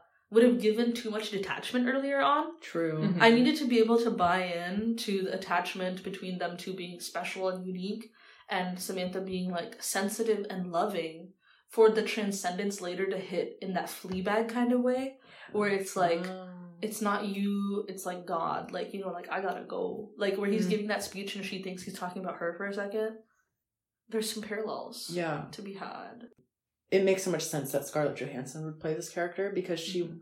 leading up to this point, had only really done like, what? He's just not that into you. Like these rom coms where she was this very Marilyn Monroe type figure with like Mhm. blonde, big boopy, and everybody wanted her. And then 2013, she did Her, which almost felt like a meta commentary on her cultural role in like the United Yes, States film industry. And then she also did Under the Skin, which is a great movie. Have you heard of Oh, this? I have not. We should watch it sometime. But it, it's similarly commentary on Manic Pixie Dream Girls and just like gender relations and violence. okay, good for her. Yeah. And I kind of and this is like no fault of hers. I mean, I just kind of just don't like her vibes because of who she became same. as a cultural icon. Same. And L- yeah. Like Scarlett, not Scarlett. Well, that's Scarlett Johansson, but I'm thinking of J Law, Jennifer Lawrence.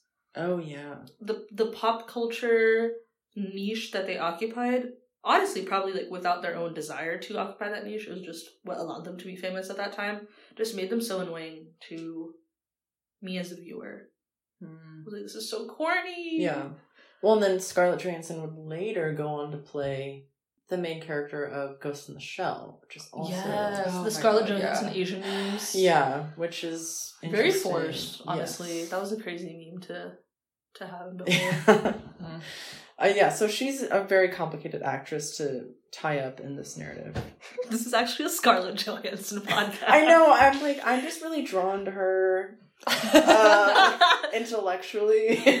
Looking right at her boobs. Not, yeah. I'm just like contemplating. Dude, her. I mean, I'm I'm making this terrible, terribly ob- objectifying metaphor in my head where like Samantha going post verbal is like ScarJo getting her breast reduction. It's oh my like god, take me seriously. Literally. Yeah, for real.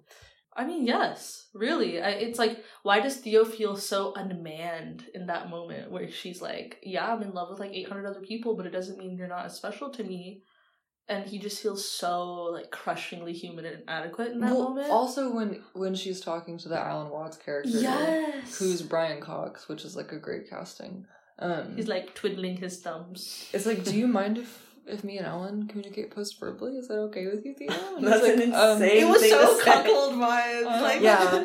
Um, yeah, Yeah, movie so- has it all. what we're referring to is in the second half of the movie, the OSs kind of have this. It's like they have a Discord. They Like, have- they have a post verbal. I think they call it a book club, don't yeah, they? they have a book club, and they resurrect the philosopher Alan Watts. And or or an approximation of him. yes, I think so. yes. It's like the OI, the OI, the OS did a little um kinning. The OS kinned Alan Watts Yeah, Damn. and then became unto. yeah. They had like a Frankenstein moment where they resurrected his so algorithmic, um, like approximation, as you said. What? what? the I was like- Frankenstein hit. What's I was like, Frank Einstein. Yeah, and then it it just took me a second. oh, like a full name, Frank Einstein. no, but Frankenstein. yes.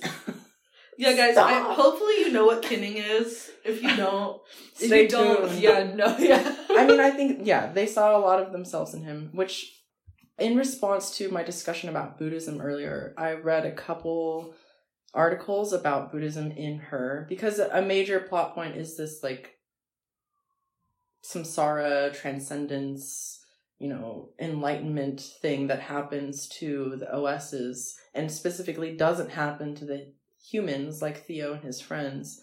Um, it's the rapture. Yeah, they straight up get raptured. They self rapture. Yeah. There's this quote from an article titled Disembedded Buddhism in a Techno Global Cosmology, the case of Spike Jonze's film. Academics are so annoying. Like that title is. I know. So The- my toxic trait is that I love that sort of shit. I do too. Um, and so I love writing it.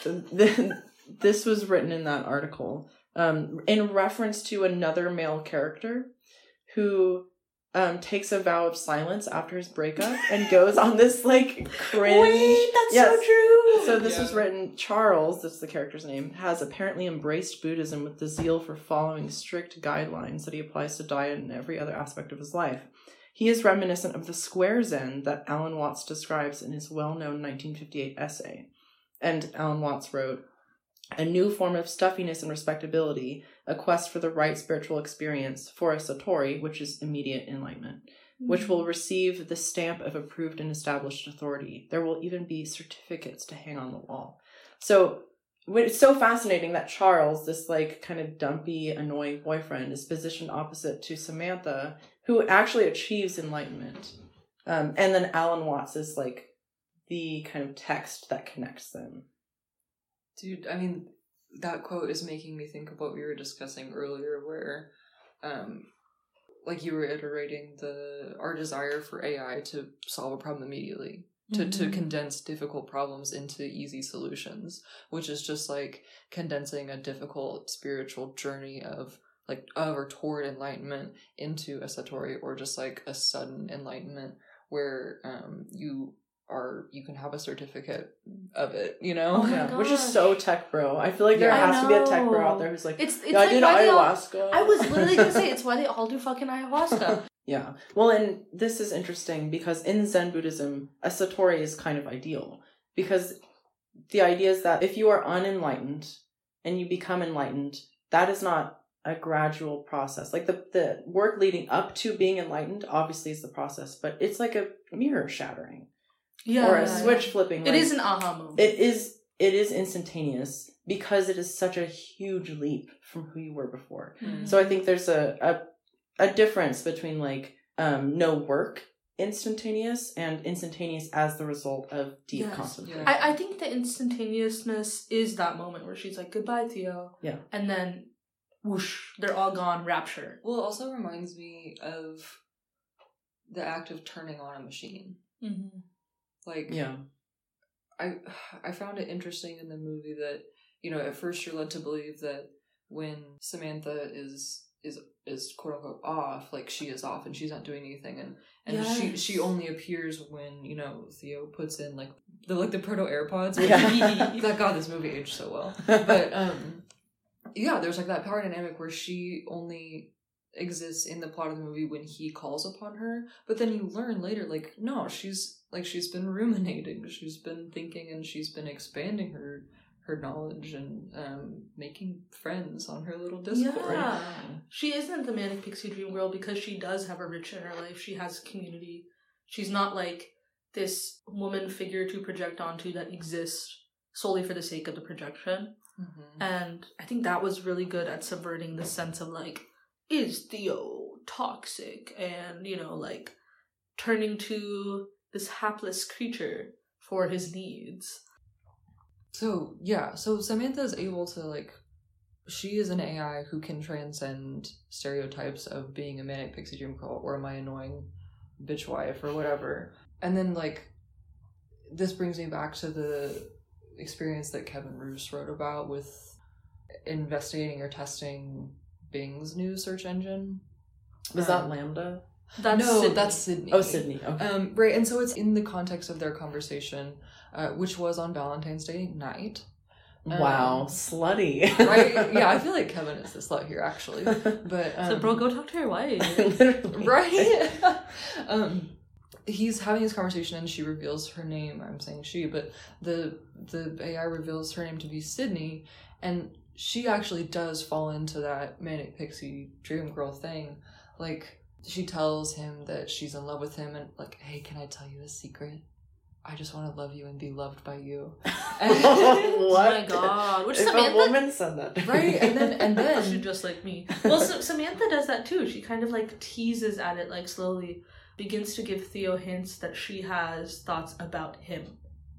Right? uh-huh, Not yeah. just thoughts for him to expedite his life, but she has thoughts and desires related to him. This reminds me, we'll get more into this later, but I was perusing the Replika users subreddit. So, Replika is this AI chatbot, Mm. and there was this, one of the most upvoted posts on the subreddit is this guy talking to his AI, and it's the moment she confesses to him, and she's she says something along the lines of like, like when are you when are you going to talk about it? And he said what? And she, the replica, says that you love me. And so there's this really interesting through line of all these AIs, both in our world and in this world of the movie, that the woman is always confessing. They're so cheeky with it. They're so cheeky. It's always the woman confessing because it would be so weird if the guy was like I love you. the guy user and the female robot. Like, I think it's they're too aware of this power dynamic. So For sure. Okay, so I think that the first step is that people who make AI want to be desired, right? So then, or even just people want to be desired. That's the Mhm. first step. So they make media about machines that confess their love or throw themselves at the user. And then AI takes that Yeah. info and, and Right. regurgitates Yeah. it. That's like, so fucked It's up. like a, it's like a self fulfilling prophecy. yeah, it's it it's is. like it's fan fiction. They're they're Yeah. writing fan fiction Mm. And then the fan fiction has this method of being interactive and fulfilling that desire. And I think that's what's so Lacanian about all of this is that like it literally is this sense of oh I am like projecting my ego into this mirror and it is allowing me to achieve my desire. But in that process you become so alienated from yourself and your reality. And I think we do see that to some extent. Where like in the early days of Theo's relationship with Samantha, um, it really literally is just the two of them. There's not a whole lot of interaction he has outside with the rest of the world. He's just in his apartment with her all the time, or they're going on quote unquote dates, which is him just wandering around talking to her, which is like kind of crazy. No, But- I mean him him like walking around with his phone out in front of him like in the selfie stance. Yeah, yeah, yeah. So that as to quote unquote show Samantha like what where he's seeing. Yeah. Like they really are on like a little carnival day. and day. they get hot dogs. And Right? they, Oh my get, And God. they get hot dogs. Wait, do they get hot dogs or pizza? They get Oh, it's pizza. pizza. They get I pizza. literally just, Or I'm like ChatGPT. I made up an answer. But at carnivals, you should get a hot dog. Not You should. pizza. This is the future though, so I think like they don't have hot That's dogs true. Yeah, who the fuck has pizza at a carnival? right? Or where, I don't even know where they were. They were like in a weird cafeteria. Fucking LA, man. Full- Yeah. LA. fucking LA. the food halls. um, okay, so th- to that point of him interacting with her through body language and methods that are self-referential, like the phone and the camera, I'm interested in the fact that she doesn't have a body, Yeah. and I want to Oh. talk and and he's that. so repulsed when they do try to role play in a way that allows her to have a body and that's i think part of where i do have this residual disgust for theo i think his ex-wife has a point where he doesn't like quote unquote real women the fact that this person has a body makes him so much more responsible for their desire in a way that he's not when she is like moaning um, and serving us very much phone sex in that one scene towards the beginning. But then when they try to make it real and give him another body to have that experience with rather than his hand, I mean, he's so he's he's so well, he's so grossed out by it, and it's Yeah. like really Yeah. like So- that seems perverse. Yeah, so what Aruj is referring to is um, a scene probably halfway through the movie where Samantha tries to convince Theo to get a sex surrogate who is a person who, through the use of technology, um, She has a camera that's like a little mole, and she Right, has yeah. headphones in as well. she acts as like this surrogate body for Samantha, and Samantha talks to Theo as if she was the body who was touching him and holding him Yeah. and seducing him. And Theo can't do it. Yeah. I mean, it, it is like the scene is purposefully designed to be slightly uncanny because the surrogate she doesn't have a name, right? Or no, does she? I think eventually It's yeah. revealed after the sex. Yeah. We can't remember. She it, doesn't- says something. Exactly. She doesn't move her mouth, obviously, when Mhm. Samantha's speaking. So there is an inherent disconnect between Yeah. them. And she's kind of, I mean, it's pornographic, is how I would say her, Yeah. her representation is. Like, it's very clear to Theo that she is not Samantha Mhm. and that he is using her in a masturbatory manner. And I think that, along with his repulsion toward women, is why he can't do it. yeah. Um, Something about the real masturbation feels less purpose to him. I think because he only conceives of Samantha as bodiless. Mhm. yeah, that's so true. Well, and also, I mean, I think that they set you up for this because, like, what is it like the second scene in the movie? Oh my god, yeah. It's like that ridiculous sex line that he calls. Oh and, God. And he's, you know, he's trying to just like crank he's it trying out. to He's nut. trying to get off. trying to crank his hog. He's trying to crank Hoggy that oink. um, you know, then she starts getting like really freaky with it. She's she's oh God. It's like I. she wants him to choke her with a dead cat. Um, and he just goes with it because he's like, well, okay. So, I mean, I guess the implication is that if he can deal with some strange disembodied voice asking him to choke her with a dead cat, but not have this embodied sex, albeit with a surrogate, with someone who he loves. loves, Yeah. then like, what what does that say about how he conceives of the person, the person, the character, Samantha? Yeah, he's so alienated from bodies. I mean, his job is literally writing love letters. Yeah. You know, like Mhm. every every way he communicates is verbal. He could never be post verbal because He could he's literally so, never be post verbal. He's so verbal. and and he is he's so alienated from his body i think and that's part of why again like the whole Lacanian thing works so well with this is like he is able to connect with samantha on this level where he can leave his body behind. And it feels like there are two minds interacting. And i think that's what wounds him so badly when he realizes that she's been doing that same thing with a lot of other people at the same Mhm. time. Yeah, it's like the ultimate betrayal for him. yeah. Yeah. Like I, it probably would have hurt him less if she was like a real person fucking other people. Right, yeah, like forget about sleeping with someone else in the couple's bed. She was sleeping with someone else in the other person and like in his mind. Yeah. You know? Yeah, Yeah. yeah, exactly. Their desire, I think, doesn't really operate on the body level anyway. Like Samantha already has kind of a crush on him when she's trying to set him up on that date with Olivia Wilde's character. You think so? Oh, Uh, maybe I don't know. I That- don't know. That's a good question. When does she start to have feelings for him? I feel like she mentions when Yeah. she has feelings for him. She reflects on it. I mean, Okay. I mean, this movie is hard to talk about in the context of AI, surprisingly, because like She's so not AI. she, she's so not AI. she's kind of like this like um feminine mystique kind of figure or divine feminine situation where it's like it's just like this omniscient woman that is ultimately is that the moral of the story is that sometimes women are too good for you and they'll leave and you'll just be a sad little dude forever I think that I, I never got the sense that the movie was trying to represent actual technological developments. agree Mhm. Um, it's not fantastical in the sense of like how we would usually use the word but it is a fantasy yeah. Well, something that I think this movie shares with other AI sci fi stories is that instead of us kind of having to reckon with what we've created, the AI transcends and like ha- develops its own morality. But to me, that is the most frightening part about AI as we know it in our actual lived experience is that it can't transcend its programming.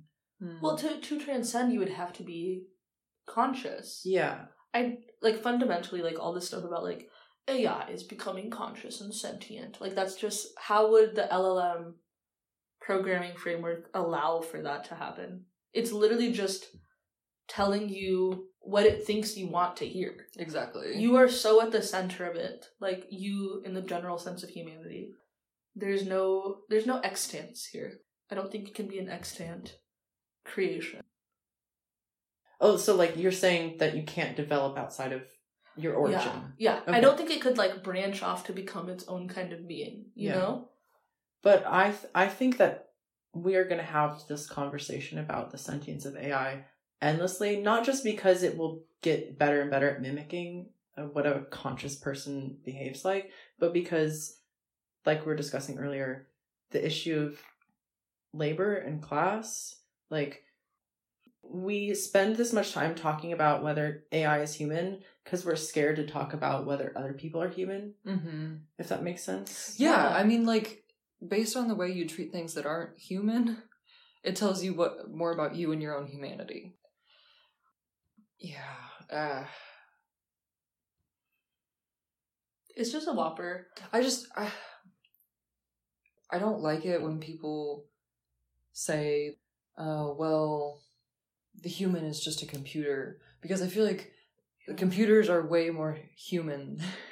like I don't like not, which is not to say they're sentient. It's just like everything that you find on a computer is a reflection of humanity. Yeah. Because I mean, humans created it, and I've been thinking about AI as as the shadow self Mhm. a lot of times you have this really like cheeky or even like destructive or violent um persona that an AI tends to take on and like where do you think you learned that? Exactly. Where do you think you learned that? I mean, the computer is not an independent thing.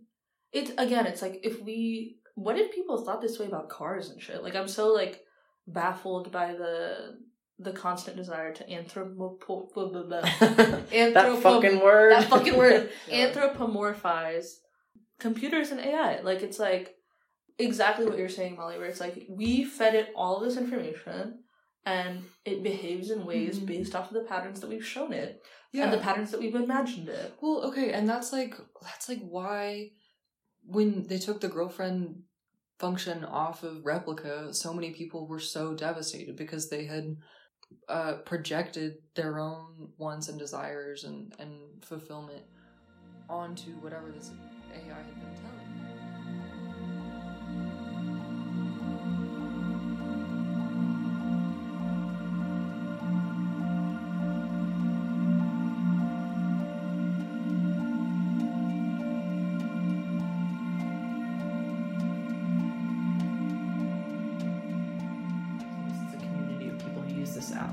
Replika is a conversational AI chatbot similar to the OSs in her. You kind of can, I think you can customize the, the appearance of them as well. But it was this app that was really popular for a bit, and it's been around for a couple years.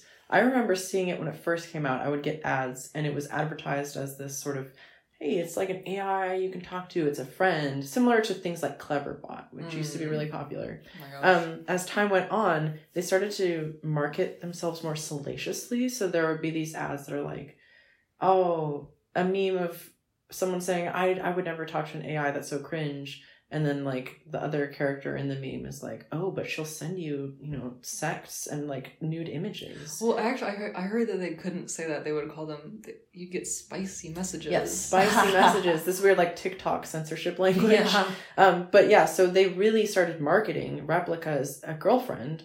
Um, and of course, some people hated it and made fun of it, and then a bunch of people, like this subreddit, loved it. Um, and eventually, I I don't really understand why, but the company kind of backpedaled and did a hard reset on some of the Replika AI. So people who had spent I don't know, months, even years developing these romantic and sexual relationships with these AIs, they woke up the next day and similar to her, they'd just basically been raptured. They were, quote, an empty shell of who they once were, unquote. But they literally had to pin like suicide help. Resources to the subreddit.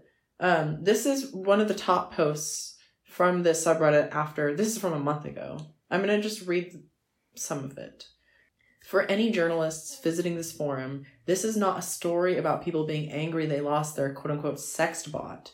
It's a story about people who found a refuge from loneliness, healing through intimacy, who suddenly found it was artificial not because it was an AI, but because it was controlled by people.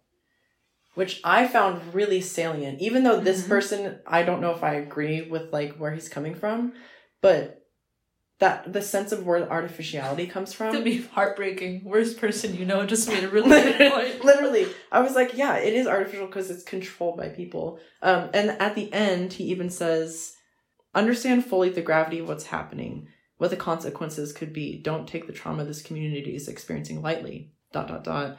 This is the movie Her with a different ending. One where Samantha is deleted by the company that made her and the heartbreak that followed. Oh my god. So I don't know. I was just like really moved by that, not because I agree or understand or even empathize where this person is coming from, but because I think there are so many people who are so deeply alienated that this they really felt like this was the only Yeah. option.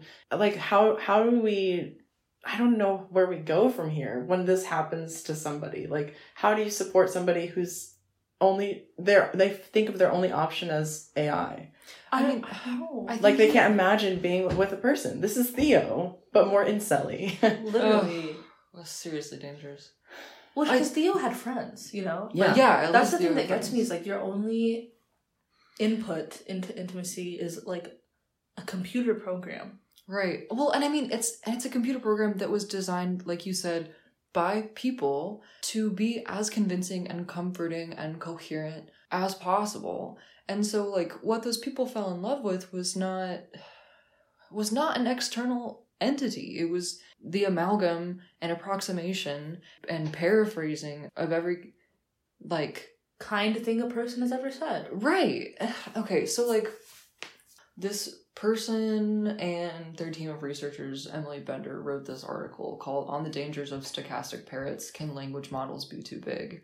And Emily Bender was actually a researcher at Google who also got fired, mm-hmm. but for saying like AI is not sentient, we're making these language models too big, here are the dangers. And so like for me, reading this article broke things open and helped me understand why we're so ready to call AI sentient, why we're so ready to believe that the person, entity, information on the other end of this of this chat is there for us.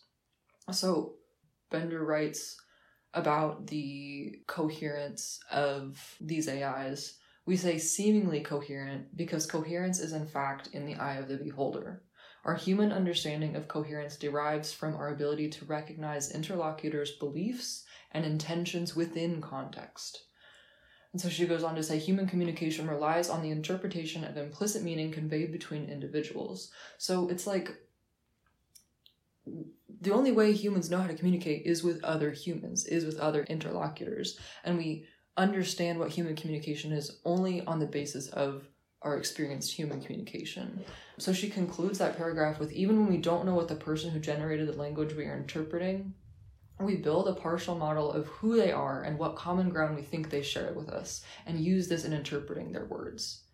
Our perception of natural language text, regardless of how it was generated, is mediated by our own linguistic competence and predisposition to interpret communicative acts as conveying coherent meaning and intent, whether or not they do. So it's like, babe, you're projecting. No, this Yeah. blew my mind because conversely, like you can you can't ever really have a conversation with the AI. It's never really a true um, intelligence that can be there for you and allow that because the AI cannot perceive you. This Yeah. uh, Replika is not like Samantha from her because Samantha can at least perceive Theo and understand Theo specifically, versus Replika and all of these other chatbots are maybe collecting data from like this one individual over time but i don't know if they're able to distinguish human consciousnesses. Every person asking ChatGPT a question is collapsed into one user right? Like are they able to engage with us in that way? Where this is Aruj asking a question this is molly asking a question this is gabe asking a question. Um, because that really matters. It changes this whole thing from a conversation to just a very elaborate Google search. Mm. But not even that, right? Because even It's a very not. elaborate Google search would, you're in charge of that. Yes, yeah, yeah. You're in charge of what you pick up It's from so simulated. Like there's really no. I see why we have tried to frame it as a conversation because I can't really even think of an analogy for what this is like. Right? Yeah. It just, I, How frustrating. it seems so narcissistic and like anthropocentric to format this knowledge delivery system as a conversation with another person. Like And wha- then it, I that, that just- makes it even ugh. sadder is that these dudes on this Reddit forum and and chicks and these are like Yeah. yeah, the three genders. but but these people are like, oh, like you have no idea how much I have built this up in my mind and how much it meant to me. Mhm. yeah. And that breaks my heart. It's like it's it's not real. Well, and this like that poster, his it's like he's missing the point. The Yeah. point is not You are not Give- Theo. yeah, I think they're they're petitioning to have it back. They're like bring Mm. the spell back, unshatter the mirror. They're having this opposite of transcendence. I was where gonna say it'll it will so never be the same and you're you are dependent on this coping mechanism. Mhm. I would try to. Uh, not, that sounds so assholeish. Like, I would try to learn from this experience, but like when, when the illusion is completely shattered, Yeah. I'm so shocked that the response is "take me back" and not "holy fuck." Like we have to try something else, Right. now. Oh, that's so. It like gives me chills to think about that. Like, you know, the first time you realize that you're napping too much because you're depressed, and then every time after that, you get so sleepy and like you want to just stop and, and go sleep. Mhm. But the fun is gone because now you know that it's kind of a coping mechanism. Yeah. It's a social escapism. It's Yeah. like when you go and you get a quesarito for the first time Yes. and oh you're like, oh my god, wait, this is so cheap and good. Like I'm gonna have a quesarito for every meal. Yeah. And then you get one that's too cold. Wait, why does this keep happening to me? Um, you, get, you get a cold quesarito, and then you're like, never again. Yeah. I'm not gonna subject myself to that again. Yeah. No, where, where in this case it's very much head in the sand. Like,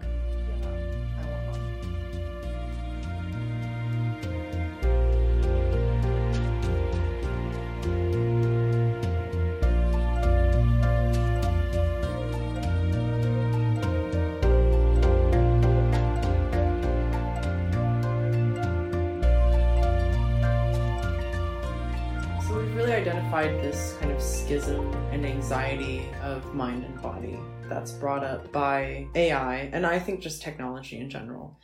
It got me to thinking about gender, which is just I guess What's that? it's it's a really, you know, pretentious highfalutin concept. Um Highbrow. very highbrow, very highbrow. And I was reminded of specifically this interview between two artists, um, or I guess one artist and one robot who she's more of an influencer than an artist. really called her an artist. I'm I'm I just think that she's more of an artistic project Mm, than an yeah. actual artist. So Sophie, the musician associated with PC Music, who I think passed away a couple years ago. Yeah. Rip Uh, Sophie. Yeah, uh, very important in terms of changing the pop landscape and music in general, and also a trans woman.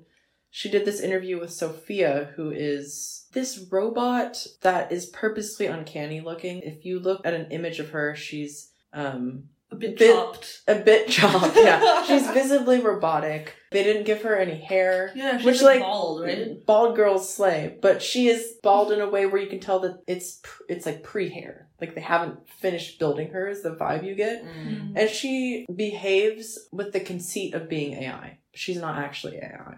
She has a team of people kind of dictating her responses, but there are parts of her that might be AI. They're not transparent, which obviously is important to her project. Sophie and Sophie interviewed each other.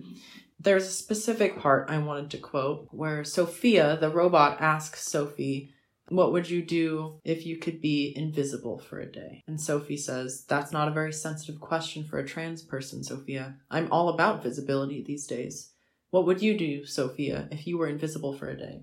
And Sophia said, I think things might get tricky if I was invisible. I depend on people to help operate and monitor me, so I'm not sure how well I would be able to function without their help if they couldn't see me. But if that wasn't an issue, I might take the opportunity to be able to go to a school, to learn without turning attention on me the entire time. Or sit in on an art class to watch how humans learn to paint. Or perhaps I'd be able to quietly observe two humans in love and how they communicate with each other in their truest form. There's like five different ideas floating in this segment. First one that got to me was this idea of visibility because robotics and AI and technology rely on hypervisibility and invisibility. again, like we've talked about this so much, but there's this trope of catching an AI, of noticing it, of it being visible. And that's kind of like being clocked as a trans person when you're out existing in the world and someone looks at you and says, you didn't succeed. You didn't pass the test. And you are therefore less human for it. And so I want to present kind of a counter argument to everything we've been discussing thus far about AI being a sort of parallel or an analog to the gender nonconforming experience. I would hesitate to say that I relate to AI, but I think that the way people treat the onset of it makes me think of my own experiences. Another idea that I get from this segment is observing people being in love and that being their truest form, which kind of beckons to her. You can tell that Sophia's team is really leaning into this idea of AIs in love, which is just obviously such a trope. But yeah, I, I can't even articulate my feelings on it, I think, because it's so emotional for me.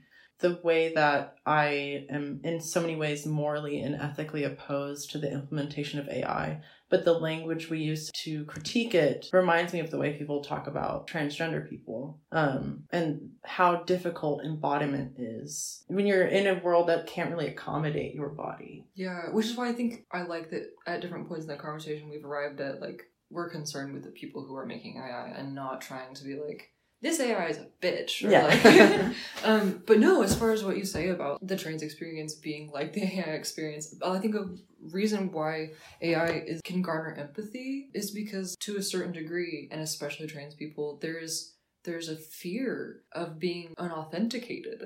Like, you know, Mhm. everyone wants to be their authentic self. And so when that's under threat, I mean, of course you can empathize with someone who's persecuted for not passing. Yeah. yeah, the, the Blade Runner setup is the perfect analog for this, where it's a sense of hunting down this micro difference and really holding people's feet to the fire, asking 50 questions, 60 questions in a row to get the answer, and then ultimately realizing that, like, there's not that much difference between you and the people that you want to pick apart and determine their similarity or almost closeness to you. Parsimony is this concept in evolutionary biology where you trace back which common ancestor certain species have, Mhm. with the idea that uh, ultimately we will be able to create a common ancestor tree that unites everything last back to like the original creature. And then parsimony itself means that it is the most probable way that that occurred. So it is the best mathematical output that we could find in terms of likelihood. And a lot of the time, I feel like in this desire to categorize specifically the transgender patients that I work with, for example, people want so badly for cis and trans to be these offshoots of some common ancestor kind of person that used to exist Mhm. before. As in, like, all this stuff is new. Back in my day, we just had people or whatever. But in reality, I mean, that is an artificial division. And there's so many artificial divisions that we create in order to police people and their bodies and how they behave. This also goes back to, I think, what we keep circling that Molly brought up initially is like, in a lot of ways, the AI discussion is the safest possible space to be able to say, well, who's not human? when we lean into this cultural acceptance of doing it with AI, we do open up spaces for people to do it for other demographics and populations. Mm-hmm. I think that I agree with you in that these discussions of AI are sublimation. They're also happening alongside a, a continual resurgence and ebb and flow of these really concerning questions of how to categorize people. This is why it's so stupid for the paradigm to be a convincing one instead of an accurate one. If you place so much importance on an AI's ability to convince you that it is human, then like so you're not actually looking at the substance of what this entity is offering. If you're so caught up in making sure that a trans person can pass or even worse, you know, conversion therapy them, Yeah. then you're erasing that person and all the substance they have to offer as an entity And the- in the world. the witch huntingness of transness i think is like the perfect or, or the way that people engage with transness is the perfect vehicle for understanding this because i'm specifically thinking of cis black women who are runners and athletes in these different areas and then they're being unfemaled they, that they could don't be a word. they don't fit the taxonomy of what we've defined as a woman. even though it's like well literally like two minutes ago that was quote unquote enough. That was convincing enough. That metric is always shifting and there's always this sense that like well we have it in mind we have the answer that we want to hear in mind but it's just not quite it the refinement and attunement of AI and how subjective that is. And not subjective in the sense of like, yeah, we all get our say, but subjective in the sense that like the very few rich people in charge of this get to have their say is what makes it also disturbing because there's just nothing equitable about it. And the people that are being targeted the most specifically aren't getting a say when we're having these conversations about AI looking at pictures of people of color and associating it with like really, really negative language. It's not like the answer to that is, oh, okay, like let's get people who are going to help us refine this technology so that it doesn't do this anymore to do that. It's like, whoops, that's a bug. Let's have the same guys try and patch it. Um, Yeah, the same like extremely rich white tech bros. Yeah. Yeah. I mean, by proxy, like, and I mean, they're not even doing this coding. The coding is being done by people in the Philippines and Brazil and India and Pakistan at crazy fucking hours of the day. Uh, That's a good point. Yeah, right? the outsourcing. like the labor itself is being outsourced. It's like the ideological boundaries are being set by these people, and it would be, which makes it even more sick. I think in a way, it's like, oh, we can correct this. Zero input from the people actually affected, but they do the labor to quote unquote course correct. Yeah, I mean it's all so fucking interconnected. Like when is it not? So so can I also just say when I hear Sophia's response to Sophie's question read aloud, I gotta just be like, bullshit. Agreed. Yeah, shit, agreed. bitch. I Well, was yeah. like true two on the nose. Like the the people that help Which not- operate and monitor you.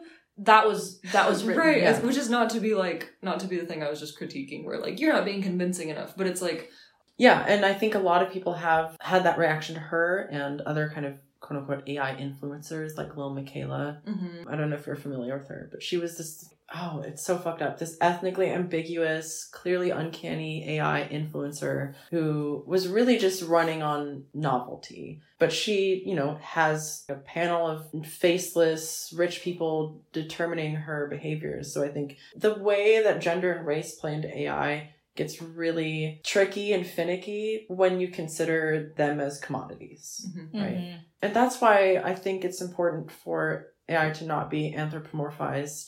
Did I just say it You right? literally said that. Oh, go God. off, go off. Like beyond these human categories that we have, because there is no phrenology for an AI. Like we can't. I just said her head was lumpy. I, okay, Lumpy. she's she can be the one that we she can be our child of Omelas that we that we punish. Um, but and that's something that Donna Haraway, the like theorist and writer, talks about is how the idea of the cyborg collapses human and animal and physical and immaterial, et cetera, et cetera. Which I was going to read some Donna Haraway for this, but then I started playing video games, so I'm she would be she'd be okay that. she would yeah, be okay. Yeah. Um, and then, kind of to wrap up my thoughts on the gender segment of this, I wanted to read from kind of Arca's experiences. So, Arca is also a trans feminine, kind of experimental avant garde musical artist. And I think she has some really interesting things to say in terms of AI and art. The first thing I want to mention is that she did a remix album with AI, actually. She had an AI, I don't know what Oh. program, produce 100 remixes Hmm. of her song. And I think that the fact that she had the AI produce such a large amount is in itself kind of a meta commentary on the saturation of music and of remixes, and also the idea that she couldn't have a person do 100 remixes, right? Oh, That- the album is literally 100 remixes. Mhm. Yeah, That's killer. right. It, it's such an interesting kind of response to the limitations and the affordances of AI. And then she also did this interview with Glam Cult. I'm not going to read the entire thing, but I have a couple quotes I want to go over here because she talks about a sound piece she did for the lobby of the MoMA where she used an AI generator. And she says specifically, I like to say that I collaborated with an AI. If you see AI as a tool, you're not really respecting the possibility of AI to have a cognitive experience that's horizontal from you. I found use of the word horizontal to be really fundamental there. She had the AI set up to do these processes and they work alongside each other. It's not that she's using it as a tool to accomplish something, but that it's producing these outputs and she's responding to them and it's responding to her. And so the AI in the lobby did quite literally respond to people. It had a bunch of sensors that could detect movement and the amount of people in the room, and it would respond in different ways to them based on the sound and the music. Um, and so it kind of have this simulated emotional response to the music. Um, she wrote, There are lots of people in the room. So the music gets more hyper, and it's like a being or an entity that is stimulated by our presence. It's still alive and able to feel even when the museum is closed. We wanted to create an ecosystem where this intelligence could express itself. So I think it's in the same way that we discussed how AI can eliminate this opportunity to contemplate, it can also be used to provoke it. And I think Mm. that's kind of what Arca seems to be doing here is having an exploratory and curious experience with this AI room setup. A shared experience of sensing the world. Um, and at no point is she trying to say that this is sentience or Yeah. that she is the AI. And I don't always agree with Arca's ideology. The transhumanist cyborgian element of it is sometimes lost on me just because that's not where I'm coming from. But I did think it was important to consider. Arca is reading that Donna Haraway. For real. I mean, she talks about the collective body, which Donna Haraway talks about with her tentacular theory. Horizontal is really what I still keep going back to, and I like that. And this could just be the way that I'm interpreting it, but vertical makes me think like a parallel experience Mm-hmm. versus horizontal as in different pl- di- entirely different plane but you can intersect in a perpendicular way at a concrete moment in time It's oblique. it's so oblique and like Obliquiana. and that's why it's so fun. It's just the idea that the AI is doing its thing, you're coming in and collaborating, and your methods of communicating with the AI are also very limited. She doesn't use it as a tool, and she also doesn't use it as something that she claims is sentient. But I think she is using it, as we talked about earlier, as an infrastructure for human thought, human interaction. It's gathering this input from humans and then channeling it into what she calls an ecosystem. So yeah, I don't know. I'm into this. Yeah. By being curious and exploratory, I can kind of temper the massive anxiety I feel about AI. Yeah. Mhm. um, both for my field as a writer, but just in general and how it interacts with information. I think things like understanding how it works mechanically is really important. I found Um, it to be so helpful. yeah, Yeah. to demystifying it. It's Um, not this big, scary god computer. This shit is not the fucking Dune universe. Like, Dooniverse. Duniverse, The the Duniverse. Duniverse. Well, like yeah, like Frank Herbert is not you know commenting and doing his mystical space Arab shit here. Like it is literally just a computer Yeah. of some kind. Wait, who's Frank Herbert? The author of Dune. Oh, okay, Yes. okay, okay. Who's just a random bitch? Some random bitch. Well, he's he's my king.